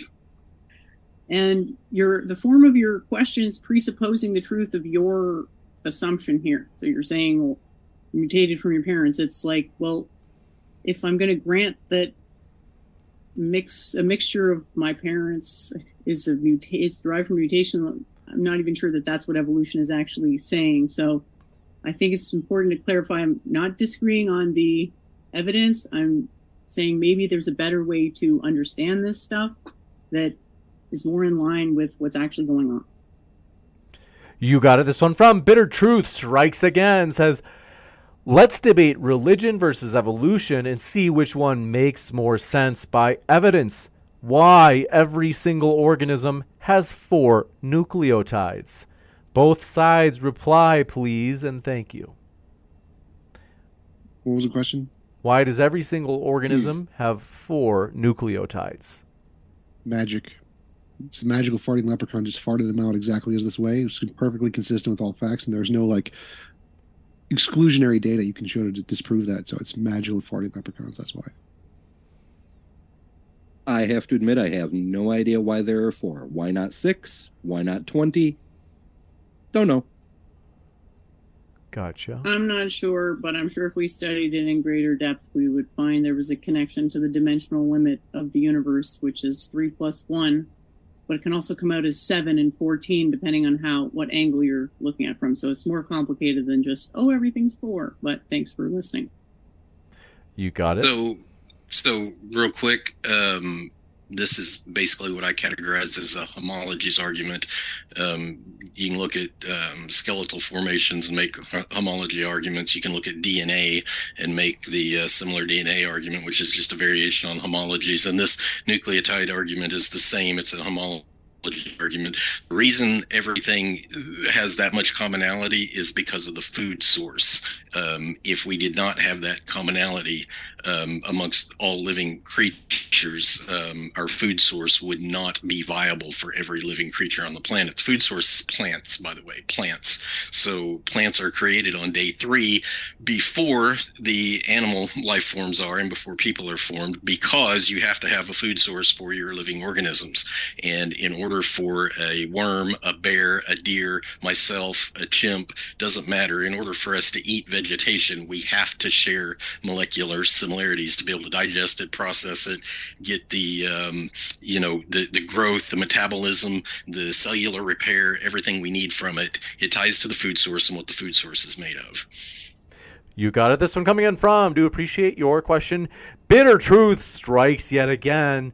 Say, T-Rock, So the God, so God is punishing infants via genetic disorders.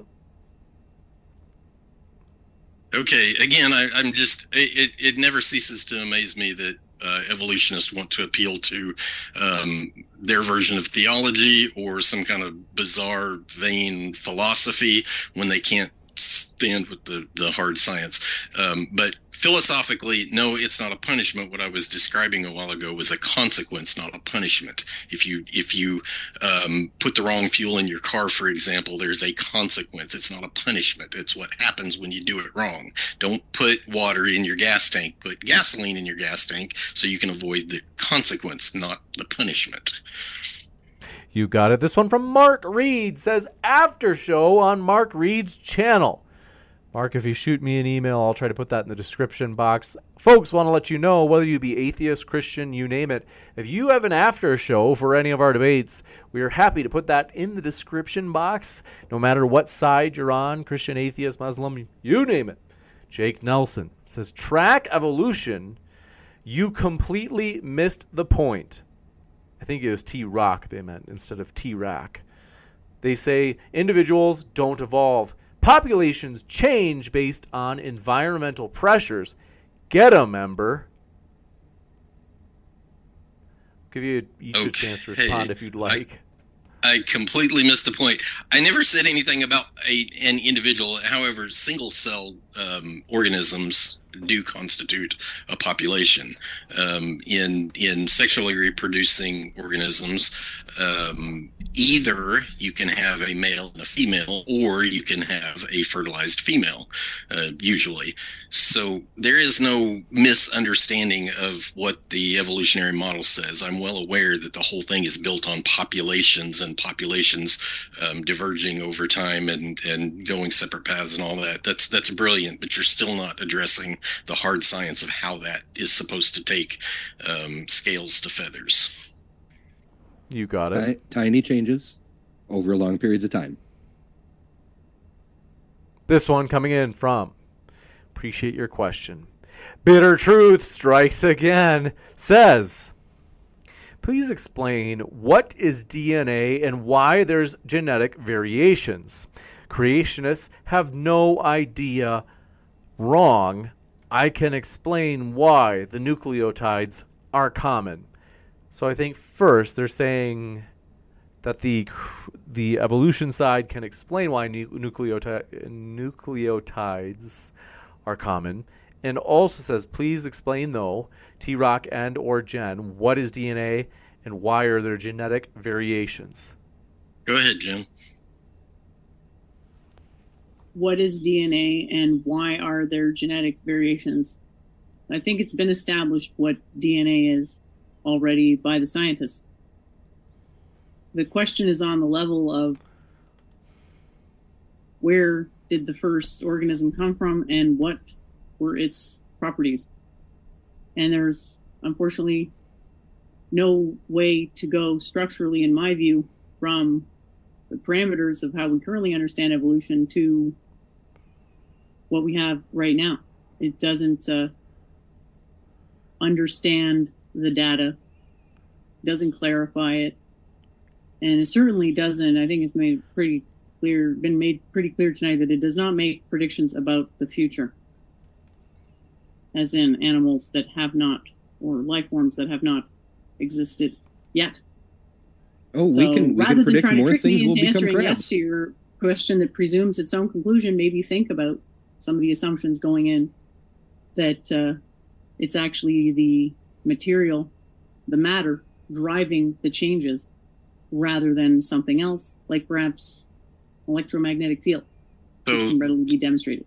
So the reason there are genetic um, uh, variations across the globe, and I'm going to use sexual reproduction because it's the one I'm most familiar with, but um, the human genome, for example, has um, it has about three billion uh, base pairs, right? So um, if if you do the simple math on that, you take four to the three billionth power, and in, in in a base ten system, that's something like ten to the one point eight billion um, possible variations on that same quantity. But um, evolution is bent on the idea that you trace genetic variability through what what I'm terming um, nuclear D N A, which is basically the stable portion of a genome. Um, The nuclear D N A is is basically most of the protein coding stuff that tells you whether you're going to have bones, liver, heart, so on and so forth. And so they base their model on the stable portion, but there's a highly unstable portion of the genome as well.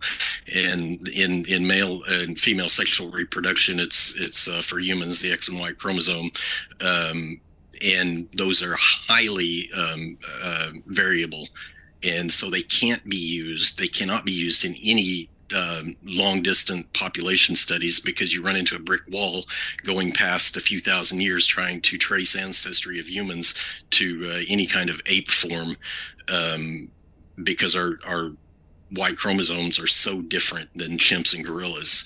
Um, so, that, so they basically have to ignore that and stick to the, uh, the, the part that's highly variable. Now, the problem there is that um, the, the nuclear D N A, because it is meant to keep a human a human and a dog a dog and a cat a cat, it has to be stable. If it was not, what would happen is one of two things. Either you would get extremely rapid so-called evolution, or you'd get extremely rapid um, genetic meltdown. Um, in other words, extinction really quick. So um, why is there genetic variability in there? It's because the genome has designed variability in the X and Y chromosome and in what's called uh, microsatellites in, in uh, D N A. This one coming in from, do appreciate your question.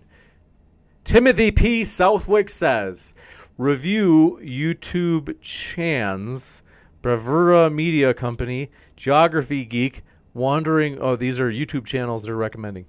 They're saying review these YouTube channels, Bravura Media Company, Geography Geek, Wandering Wolf, and Dean Megalithic Technology. I have no idea what I just recommended to everybody, so hopefully those are appropriate channels. But do want to say a quick housekeeping thing. Folks, if you enjoy these debates, consider hitting that share button. Share the joy with somebody else, as that's the completion of, you could say, enjoyment or love, is sharing it with one another. But I want to say, Richard Taylor, last minute question, says, T-Rock, if the ultimate food source was plants that need the sun for photosynthesis, how come the plants were, quote unquote, created before the sun? Um, biology one oh one, you can grow plants in artificial light, right? You don't have to have the sun to grow plants, and light was created on day one, three days in advance of the plants. They had light from the very inception of their creation, and uh, the sun is not strictly necessary for that. Bitter truth strikes again. Says, T-Rock, your intelligent designer did a bad job designing, and human fixing those by treatment who is intelligent. I got the first part. They say, and human fixing. Man, I'm, bitter truth. I'm sorry. The second pacemaker. Part, it's hard. So like pacemakers, we fix the bad design with pacemakers. I see. They're saying, okay. And humans are fixing those mistakes of the bad designer, they're saying, via treatment, such as what Tom said in terms of pacemakers or whatever it might be, as humans are intelligent. T-Rock, what are your thoughts? Yeah, that's a really horrible argument. Um, you're saying bad design means not designed. That's log- just a huge logical fallacy, but people aren't fixing, they're, they're bandaging temporarily. Nobody wants a pacemaker. They would much rather have the healthy version of the heart. Things are deteriorating. That's genetic and thermal entropy. It's going to happen in this world. Um, and so, yeah, one of the most ridiculous arguments that an evolutionist could make against the creation model is, oh, it's breaking down, therefore it wasn't designed. Yeah, tell that to your Honda in your in your driveway. This one coming in from Bitter. God, bad designer, humans, good designer. That's the argument. Bitter Truth says, each person is unique. D N A carries the instructions for the development, growth, reproduction, and functioning of all life. So again, wrong. I think that was maybe for you, Jen, earlier in terms of how D N A was defined. I don't remember uh, your exact answer, though. I don't know if that's a question, but yeah, just keep repeating that and see, maybe one day it'll become true. This one from Justin. Just Justin, no last name, like Cher, says, creationists explain the vestigial feet that are whales, uh, that whales have during gestation. Is that for, can I answer that? Yes. Sure. I don't see how that would go against my model. It seems to actually support my model because the mind is remembering. It's like, oh, look, I used to have legs. Now I don't. But I still, you know, have that vestigial memory, and I had to kind of work through it. I don't know. Thanks for asking. Embryotic whales do not have minds. Did you go into the whale uh, to ask them that, Tijo? Yeah, the, the feet are vestigial prior to when the mind forms in the embryo, so the mind has to come later. It's not like oh, the yeah, mind. Where does the mind come from? The brain? Brain. The brain. Oh, okay. This we one know coming. That because of zombies. From Richard Taylor. Says, T-Rock, if the ultimate food source was plants that need the sun... Oh, gosh, I read that already. Bitter Truth says, what is ge- g- germline or meiosis? Please explain, you guys debating on evolution. T-Rock, you're still wrong. I, I didn't get what the actual question was.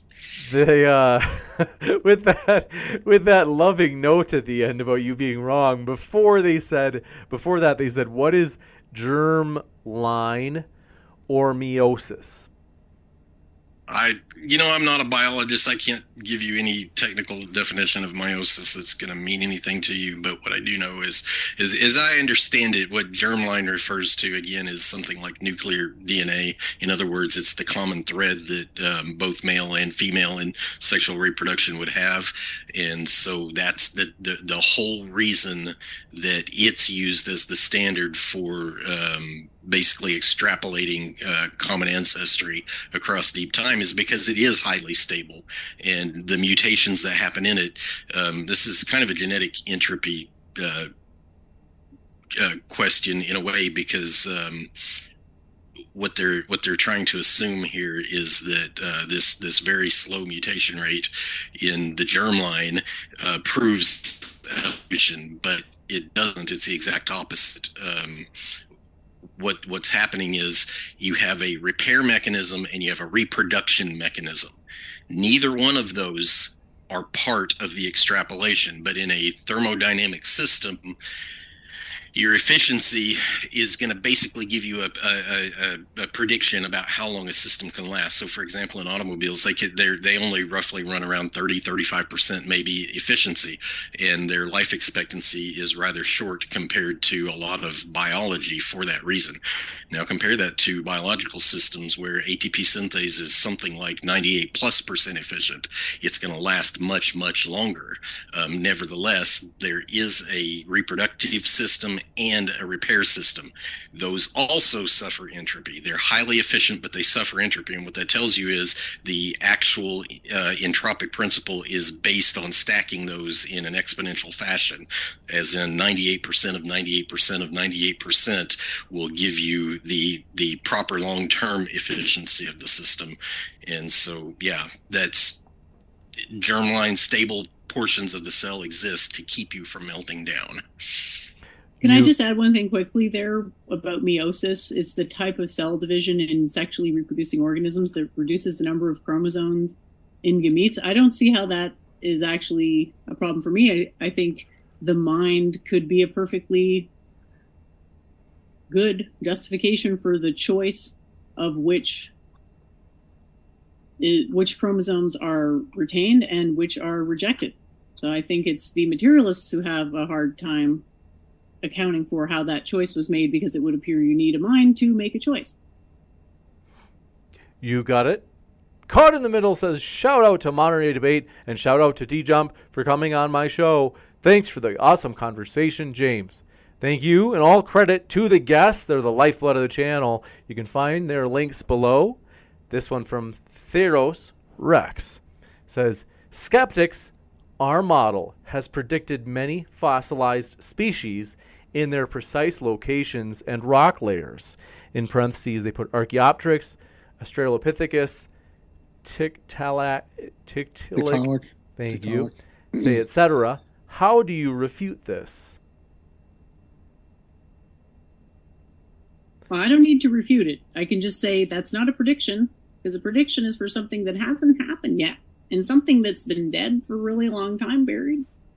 It's, Isn't it's in the I, future. Yeah, I mean, true. Uh, I, for me, it's again, it's non-discriminating evidence. Um, they're, they're, the commonality between the evolutionary uh, paradigm and, and creation is that um, the the fossil record represents somewhat of ecological zonation. So all you need to do to predict Tiktaalik is know which um, ecological system to look in. If you know that it's a uh, a semi-aquatic environment, that's where you go look for Tiktaalik at. Um, if you know it's a you know more or less a tropical land-based environment, Um, then you don't look for Tiktaalik there, because that's not where he would be found. You would look for things like birds and turtles and whatever. Um, so, yeah, non-discriminating evidence. It does nothing to distinguish evolution above creation. This one coming in from, do appreciate it, Theros Rex. We got that one. Jake Nelson. Thank you very much, Jake. Says, Jen, maybe lay off the edibles. Incoherent speech is not a virtue. Just say thank you. Okay. Thanks just... for the uh, super chat. This one coming in from Dingley Bumbus says, did T-Rock or T-Jump get their username first? Can either of them back it up with actual proof? Mm. Mine came from a from an evolutionary process over millions of years to the T-Jump name. It was proven. Proven by like facts and old time. Not the leprechauns? No, no. This leprechauns are the other ones. Leprechauns did the whole creation thing. Juicy. This one from Theros Rex says also, James, what is your at here? I got limited. I think they mean super chats. Oh, um, oh yeah. It's just Modern Day Debate, the channel name. And Matthew Smelsher says starfish equal no-brain organisms. Not saying there's a mind, but it is alive and functioning and making choices. Does this contradict mind equals brain?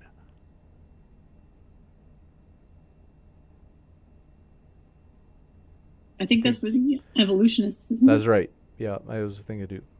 Wait, what? Uh, starfish. Starfish do not have a mind. They don't make decisions. They react. There's no consciousness there. How do you know what starfish think? Because they don't have well, a brain. If they don't have a brain, they don't think much of anything, do they? How do you know that? Evidence. Pure I evidence do, what, wasn't it Richard Dawkins that said the stuff that rocks dream of?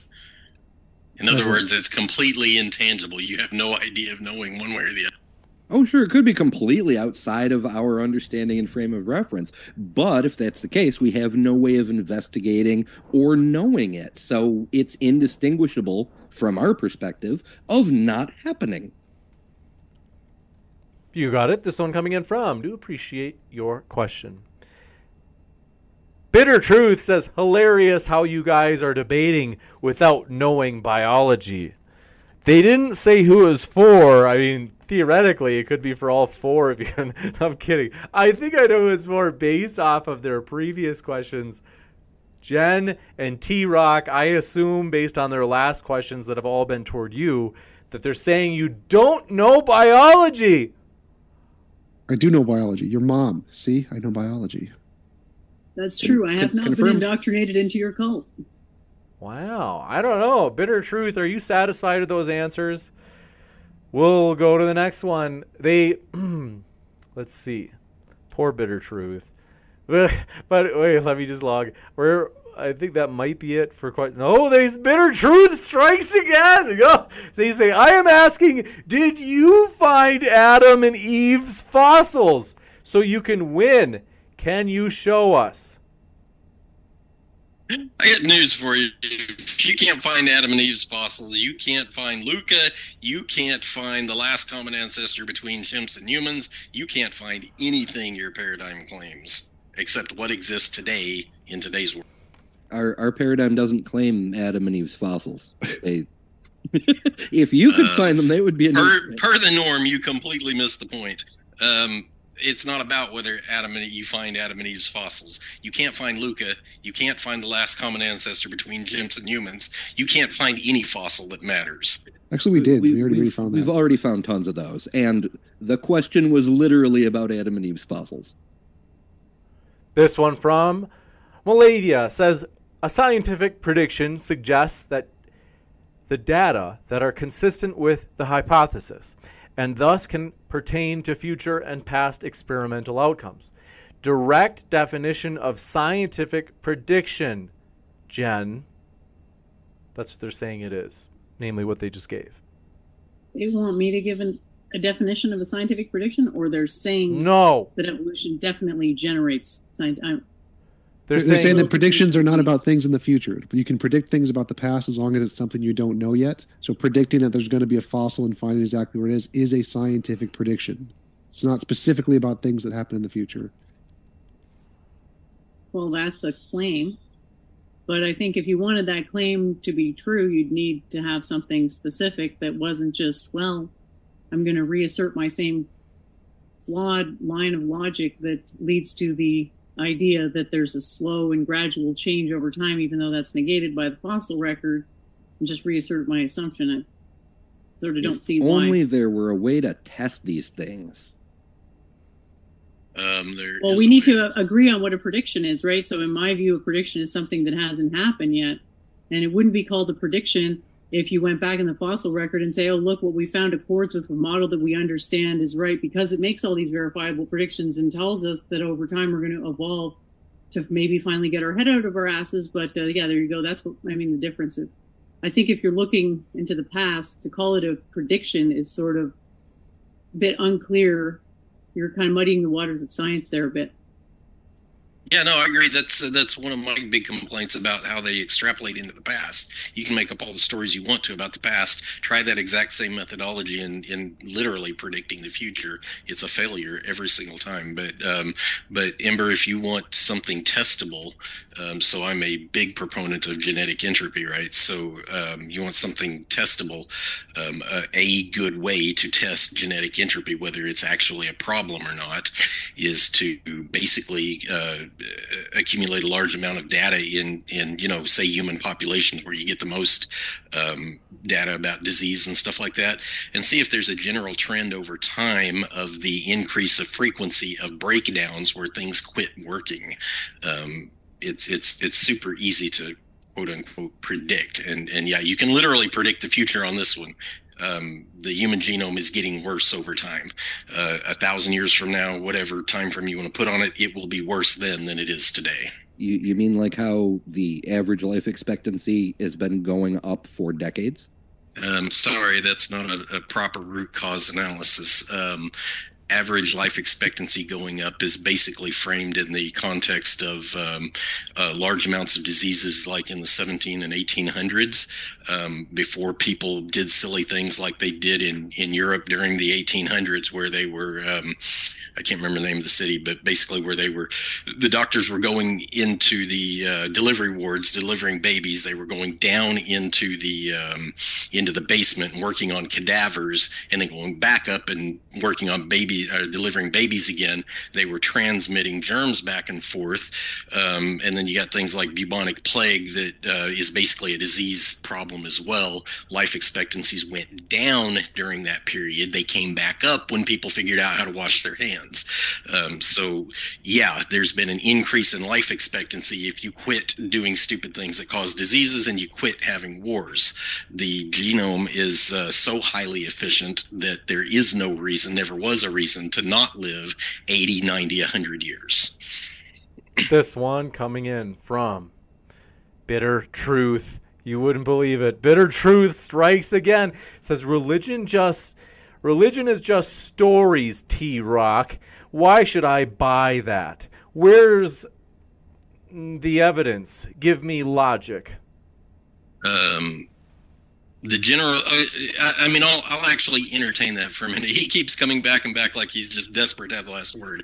Um, I would recommend you schedule a debate um, based on pure scientific context, um, which I, I don't think you're able to uh, pull that off very successfully. But um, in order to actually entertain your your question, what I will say is that in in science, there are two ways to approach things. One's the empirical way, where you collect data and form a hypothesis and, and do some math and try and figure out what happened. The other way is good old-fashioned historical science. Guess which one trumps which?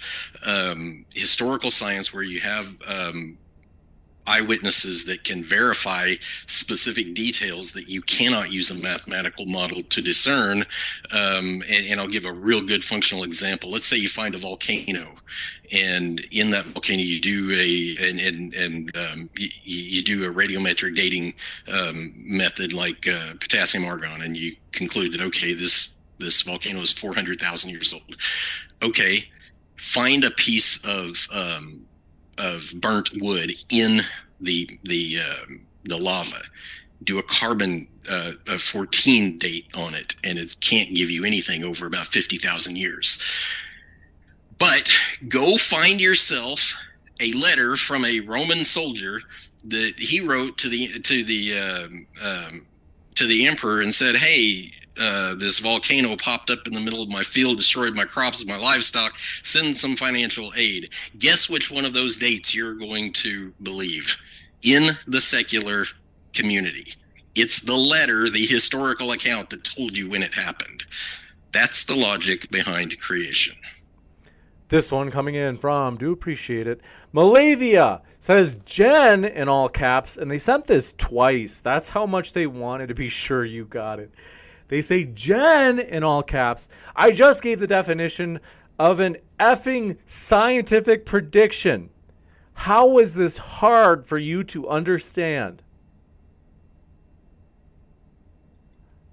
Because it's actually more complicated than just predictions. With a model, you have to kind of check that the predictions it makes are exhaustive and accurate. So what you've got is a description that can make sense of what's there, like a language, like English, but English is not true or false any more than French is true or false. So I want to bump it up to actually being science, where we're quite certain, we can follow it step by step and actually get insight as to what's happening in the process. And I don't feel convinced that state of affairs with regards to modern evolutionary theories quite reached that point. Thanks for asking. This one from Justin says, creationists, do you know what stochastic processes are? Can you explain why they occur in biology? I can spell just to be sure you get random. the word right. They said, stochastic means random. Huh? Stochastic means random. Just to be sure that you heard the word, it's spelled S T O C H A S T I C. Is that for me? Well, they technically say creationists, which makes me think more like T-Rock, but if you want to take a stab at it, I'm sure they're open. Um, sure. Go ahead. Let, let, let, let me read the um, the dictionary definition real quick. Randomly determined, having a random probability distribution or pattern that may be analyzed statistically but may not be predicted precisely. Why do stochastic processes occur in biology? Is that generally what the question was?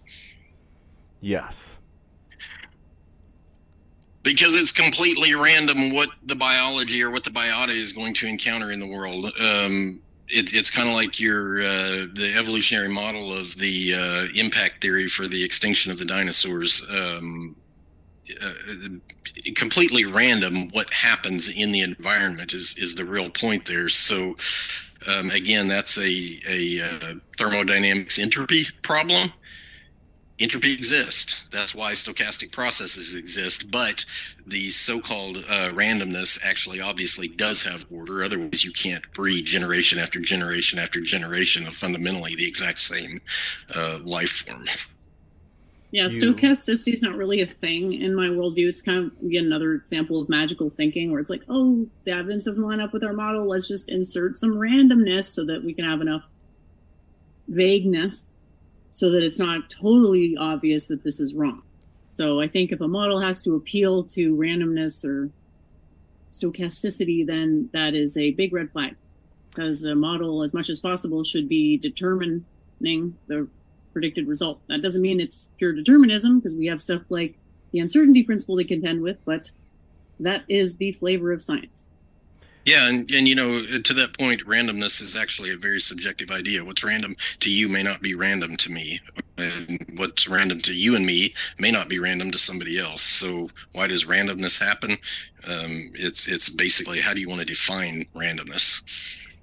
Well, the atheists will probably take issue with this, but it's a metaphysical assertion that can't possibly be justified by the evidence because the evidence is going to support dependent arising much sooner than it's going to support randomness, which is in a lot of ways undefinable.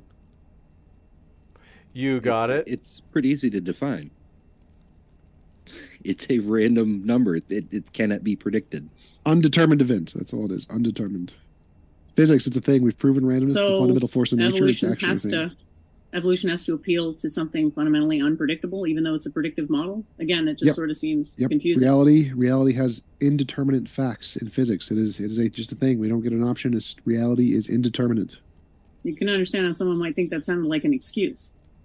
Well, they can. It's just a fact, though. Like we tried to make it determinate, we couldn't. It's just a fact that it's indeterminate. Like, oops, we tried, didn't work. Womp womp. Guess we just have to stick with this shitty model that makes no sense and always has to appeal to taking out parts of the brain. Okay, cool. Yeah, we have to stick with reality. Reality kind of determines. If reality is indeterminate, we just got to go with reality. It's, it's, it's the way it is. This one coming in from Jake Nelson says, a prediction is about something unknown. If we predict being able to find evidence in the future about the past, that is a successful prediction. Any thoughts? Otherwise... I might agree. I, go ahead, sorry. If you want to be technical about it and say, I predict I will find, okay, you're predicting the future that you will find, and then you go and you find, okay. Uh, I mean, T-Jump may try to make that point earlier, and it's not invalid. Um, but again, you're, you're talking about comparing one model against the other. You don't have different physical evidence than I do. We've got the same evidence. If we've got the same evidence, we can um, use very similar inductive reasoning to come to the exact same conclusions, even though our premises are uh, for the for the entirety of the model are completely different to each other. Yeah, it just kind of sounds like you're conceding that your model can't tell the difference between future and past. And what? That would appear to be important because the future isn't like the past because of something called evolution. This one coming in from, do appreciate it, Dingley Bumbus says, Jen just gave her thoughts on language. Her thoughts on the Tower of Babel in Genesis eleven and its obvious irreconcilable differences from modern linguistics. I think that they think you're a creationist, Jen. I.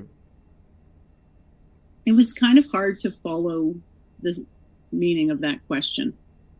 Well, I'm not sure if I'm I mean, being asked to comment on the Tower of Babel.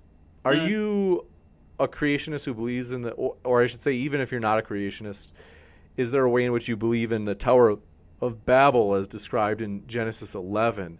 Because they seem to think you do. And assuming that you do, correct me if I'm wrong, they say, and it's obvious that this passage has irreconcilable differences from modern linguistics.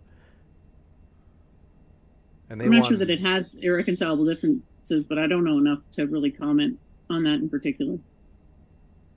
You got it. You guessed it. Bitter Truth says, dude, you had no idea what D N A is, nor meiosis, nor cell division, nor deletion, or insertion, and debated on evolution. Isn't it hilarious? L O L, in all caps, T-Rock. T-Rock, I think they're trying to get under your skin. Armchair warrior, I, I don't know. I'm, I've yet to hear an actual scientific. I mean, he's not even in the debate. The, the the folks that are haven't brought any hard science. They've brought a bunch of philosophical perspectives, but no hard science. No, I specifically avoided philosophy just for you, T-Rock. Can you show me your hard science again? That that's my intro. You can rewind the tape afterwards if you want. I'm not going to subject everybody to it again. Juicy. This one, just let me reload. Oh, it looks like we've caught up. So I'm going to double check just in case there are any questions in the live chat in addition to the ones that we've read. I do want to say, folks, I have to. If you did not know, I have to say this. You guys, it's going to be absolutely epic. As you can see, my dear friends, at the bottom right of your screen, Mike Jones of Inspiring Philosophy and Daniel Hakikachu will be debating the super controversial question of whether or not minor marriage is acceptable. And by minor, I don't mean like gold miners. I mean like underage people. It is going to be a controversial debate. You don't want to miss it. It's at the conference coming up on Saturday, April twenty-second. In Fort Worth, Texas. Watch it in person. If you click on the link below in the description box for Eventbrite, you can find those in-person tickets. Otherwise, my dear friends, if you don't have plans for Saturday, April twenty-second, you do now. Even if you're from far away, you can watch the whole conference live by throwing just a buck into the crowd fund. That helps us cover the venue and the costs. For example, for Tom Jump to eat during this conference. No joke, we do cover the the, the uh, speaker like Tom's food. I mean, look at him. He's got these unusually large shoulders, and he needs food for them. So, tremendous shoulders, Tom. Do consider watching live, folks. That's in the description box. But for real, Tom does work out. I know, because I've worked out with him. And he was on the elliptical the whole time, like an old lady. No, I'm kidding. That was actually me. But this one from Justin says, T-Rock, do you believe inductive reasoning leads to definitive conclusions? Also, can you explain the difference between an internal and external critique? Okay, the answer to the first question is yes, it can. If if if good logic is used during the inductive process and you eliminate um, unnecessary and unwarranted assumptions, yes, inductive reasoning can lead to firm conclusions. Um, what's the second part of the question? Can I explain the difference between internal and external critique? So in an internal critique, which is what you really want to do, is you want to take the worldview and test it against itself, completely eliminating all of the um, the competing views. So it's completely internal, so you test its logic against itself. External uh, critique is where you compare one model to another and and basically see if you can delineate significant differences between them. You got it. Um, just a question. I thought we were all going to eat Subway at the event. We could just show them your tattoo on your back. Just everyone gets Subway. Isn't that how it works? Two meals will be part Subway because at the conference, folks, we do have, if you sign up for the V I P, you can have food, lunch, and dinner with the speakers, and part of that is Subway. But we also get pizza because, you know, you don't always need to be healthy. You can have some pizza too. I'm a huge, I love pizza. But anyway, this one coming in from Justin says, T-Rock, do you believe... Oh, we got that. Sorry. Okay, that's embarrassing. Says, Timothy P. Southwick says, why don't you all lying... cowering cowards first come clean and fess up, you deceivers. God bless you all that are telling true as Abel and such, my friends. What does that mean? I don't even know what that means. Oh, bless you too, Tim. Let's see. I think they just wanted to tell us uh, how much they love us by threatening us all with eternal hellfire. They didn't quite mention hellfire. Uh, they just said, you lying, cowering cowards. And fess up, you deceivers. I don't know. But I was, I thought, but I'm confused. I, I'm what, okay. Truth, the truth is, is that I am, I am James's father. I've been lying this whole time. We're actually related. Me and James, family.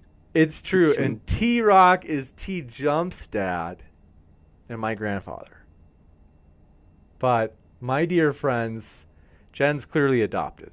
But want to say we, we love all of our guests, including my brother, Ember. And yes, we do appreciate all of our guests, though. Seriously, it has been a truly fun time tonight. I enjoy this. I told the speakers before I started that I just enjoy this so much. It puts an extra spring in my step. So I want to say thank you for you hanging out there in the live chat. We see you there. I'm going to put a poll in terms of who you thought was most persuasive. So feel free to vote on that poll. I'm going to be back in just about sixty seconds with a quick update on this upcoming conference, folks. You don't want to miss it. So stick around, and want to say a huge thank you to Jen, T-Rock, T-Jump, and Ember. It's been a true pleasure to have you here tonight. Thank you, James. Thanks, James. Appreciate it. My thank pleasure. You, Stick around, folks. I'll be right back in just a moment. What's so special about Hero Bread's soft, fluffy, and delicious breads, buns, and tortillas? These ultra-low net-carb baked goods contain zero sugar, fewer calories, and more protein than the leading brands, and are high in fiber to support gut health. Shop now at hero dot co.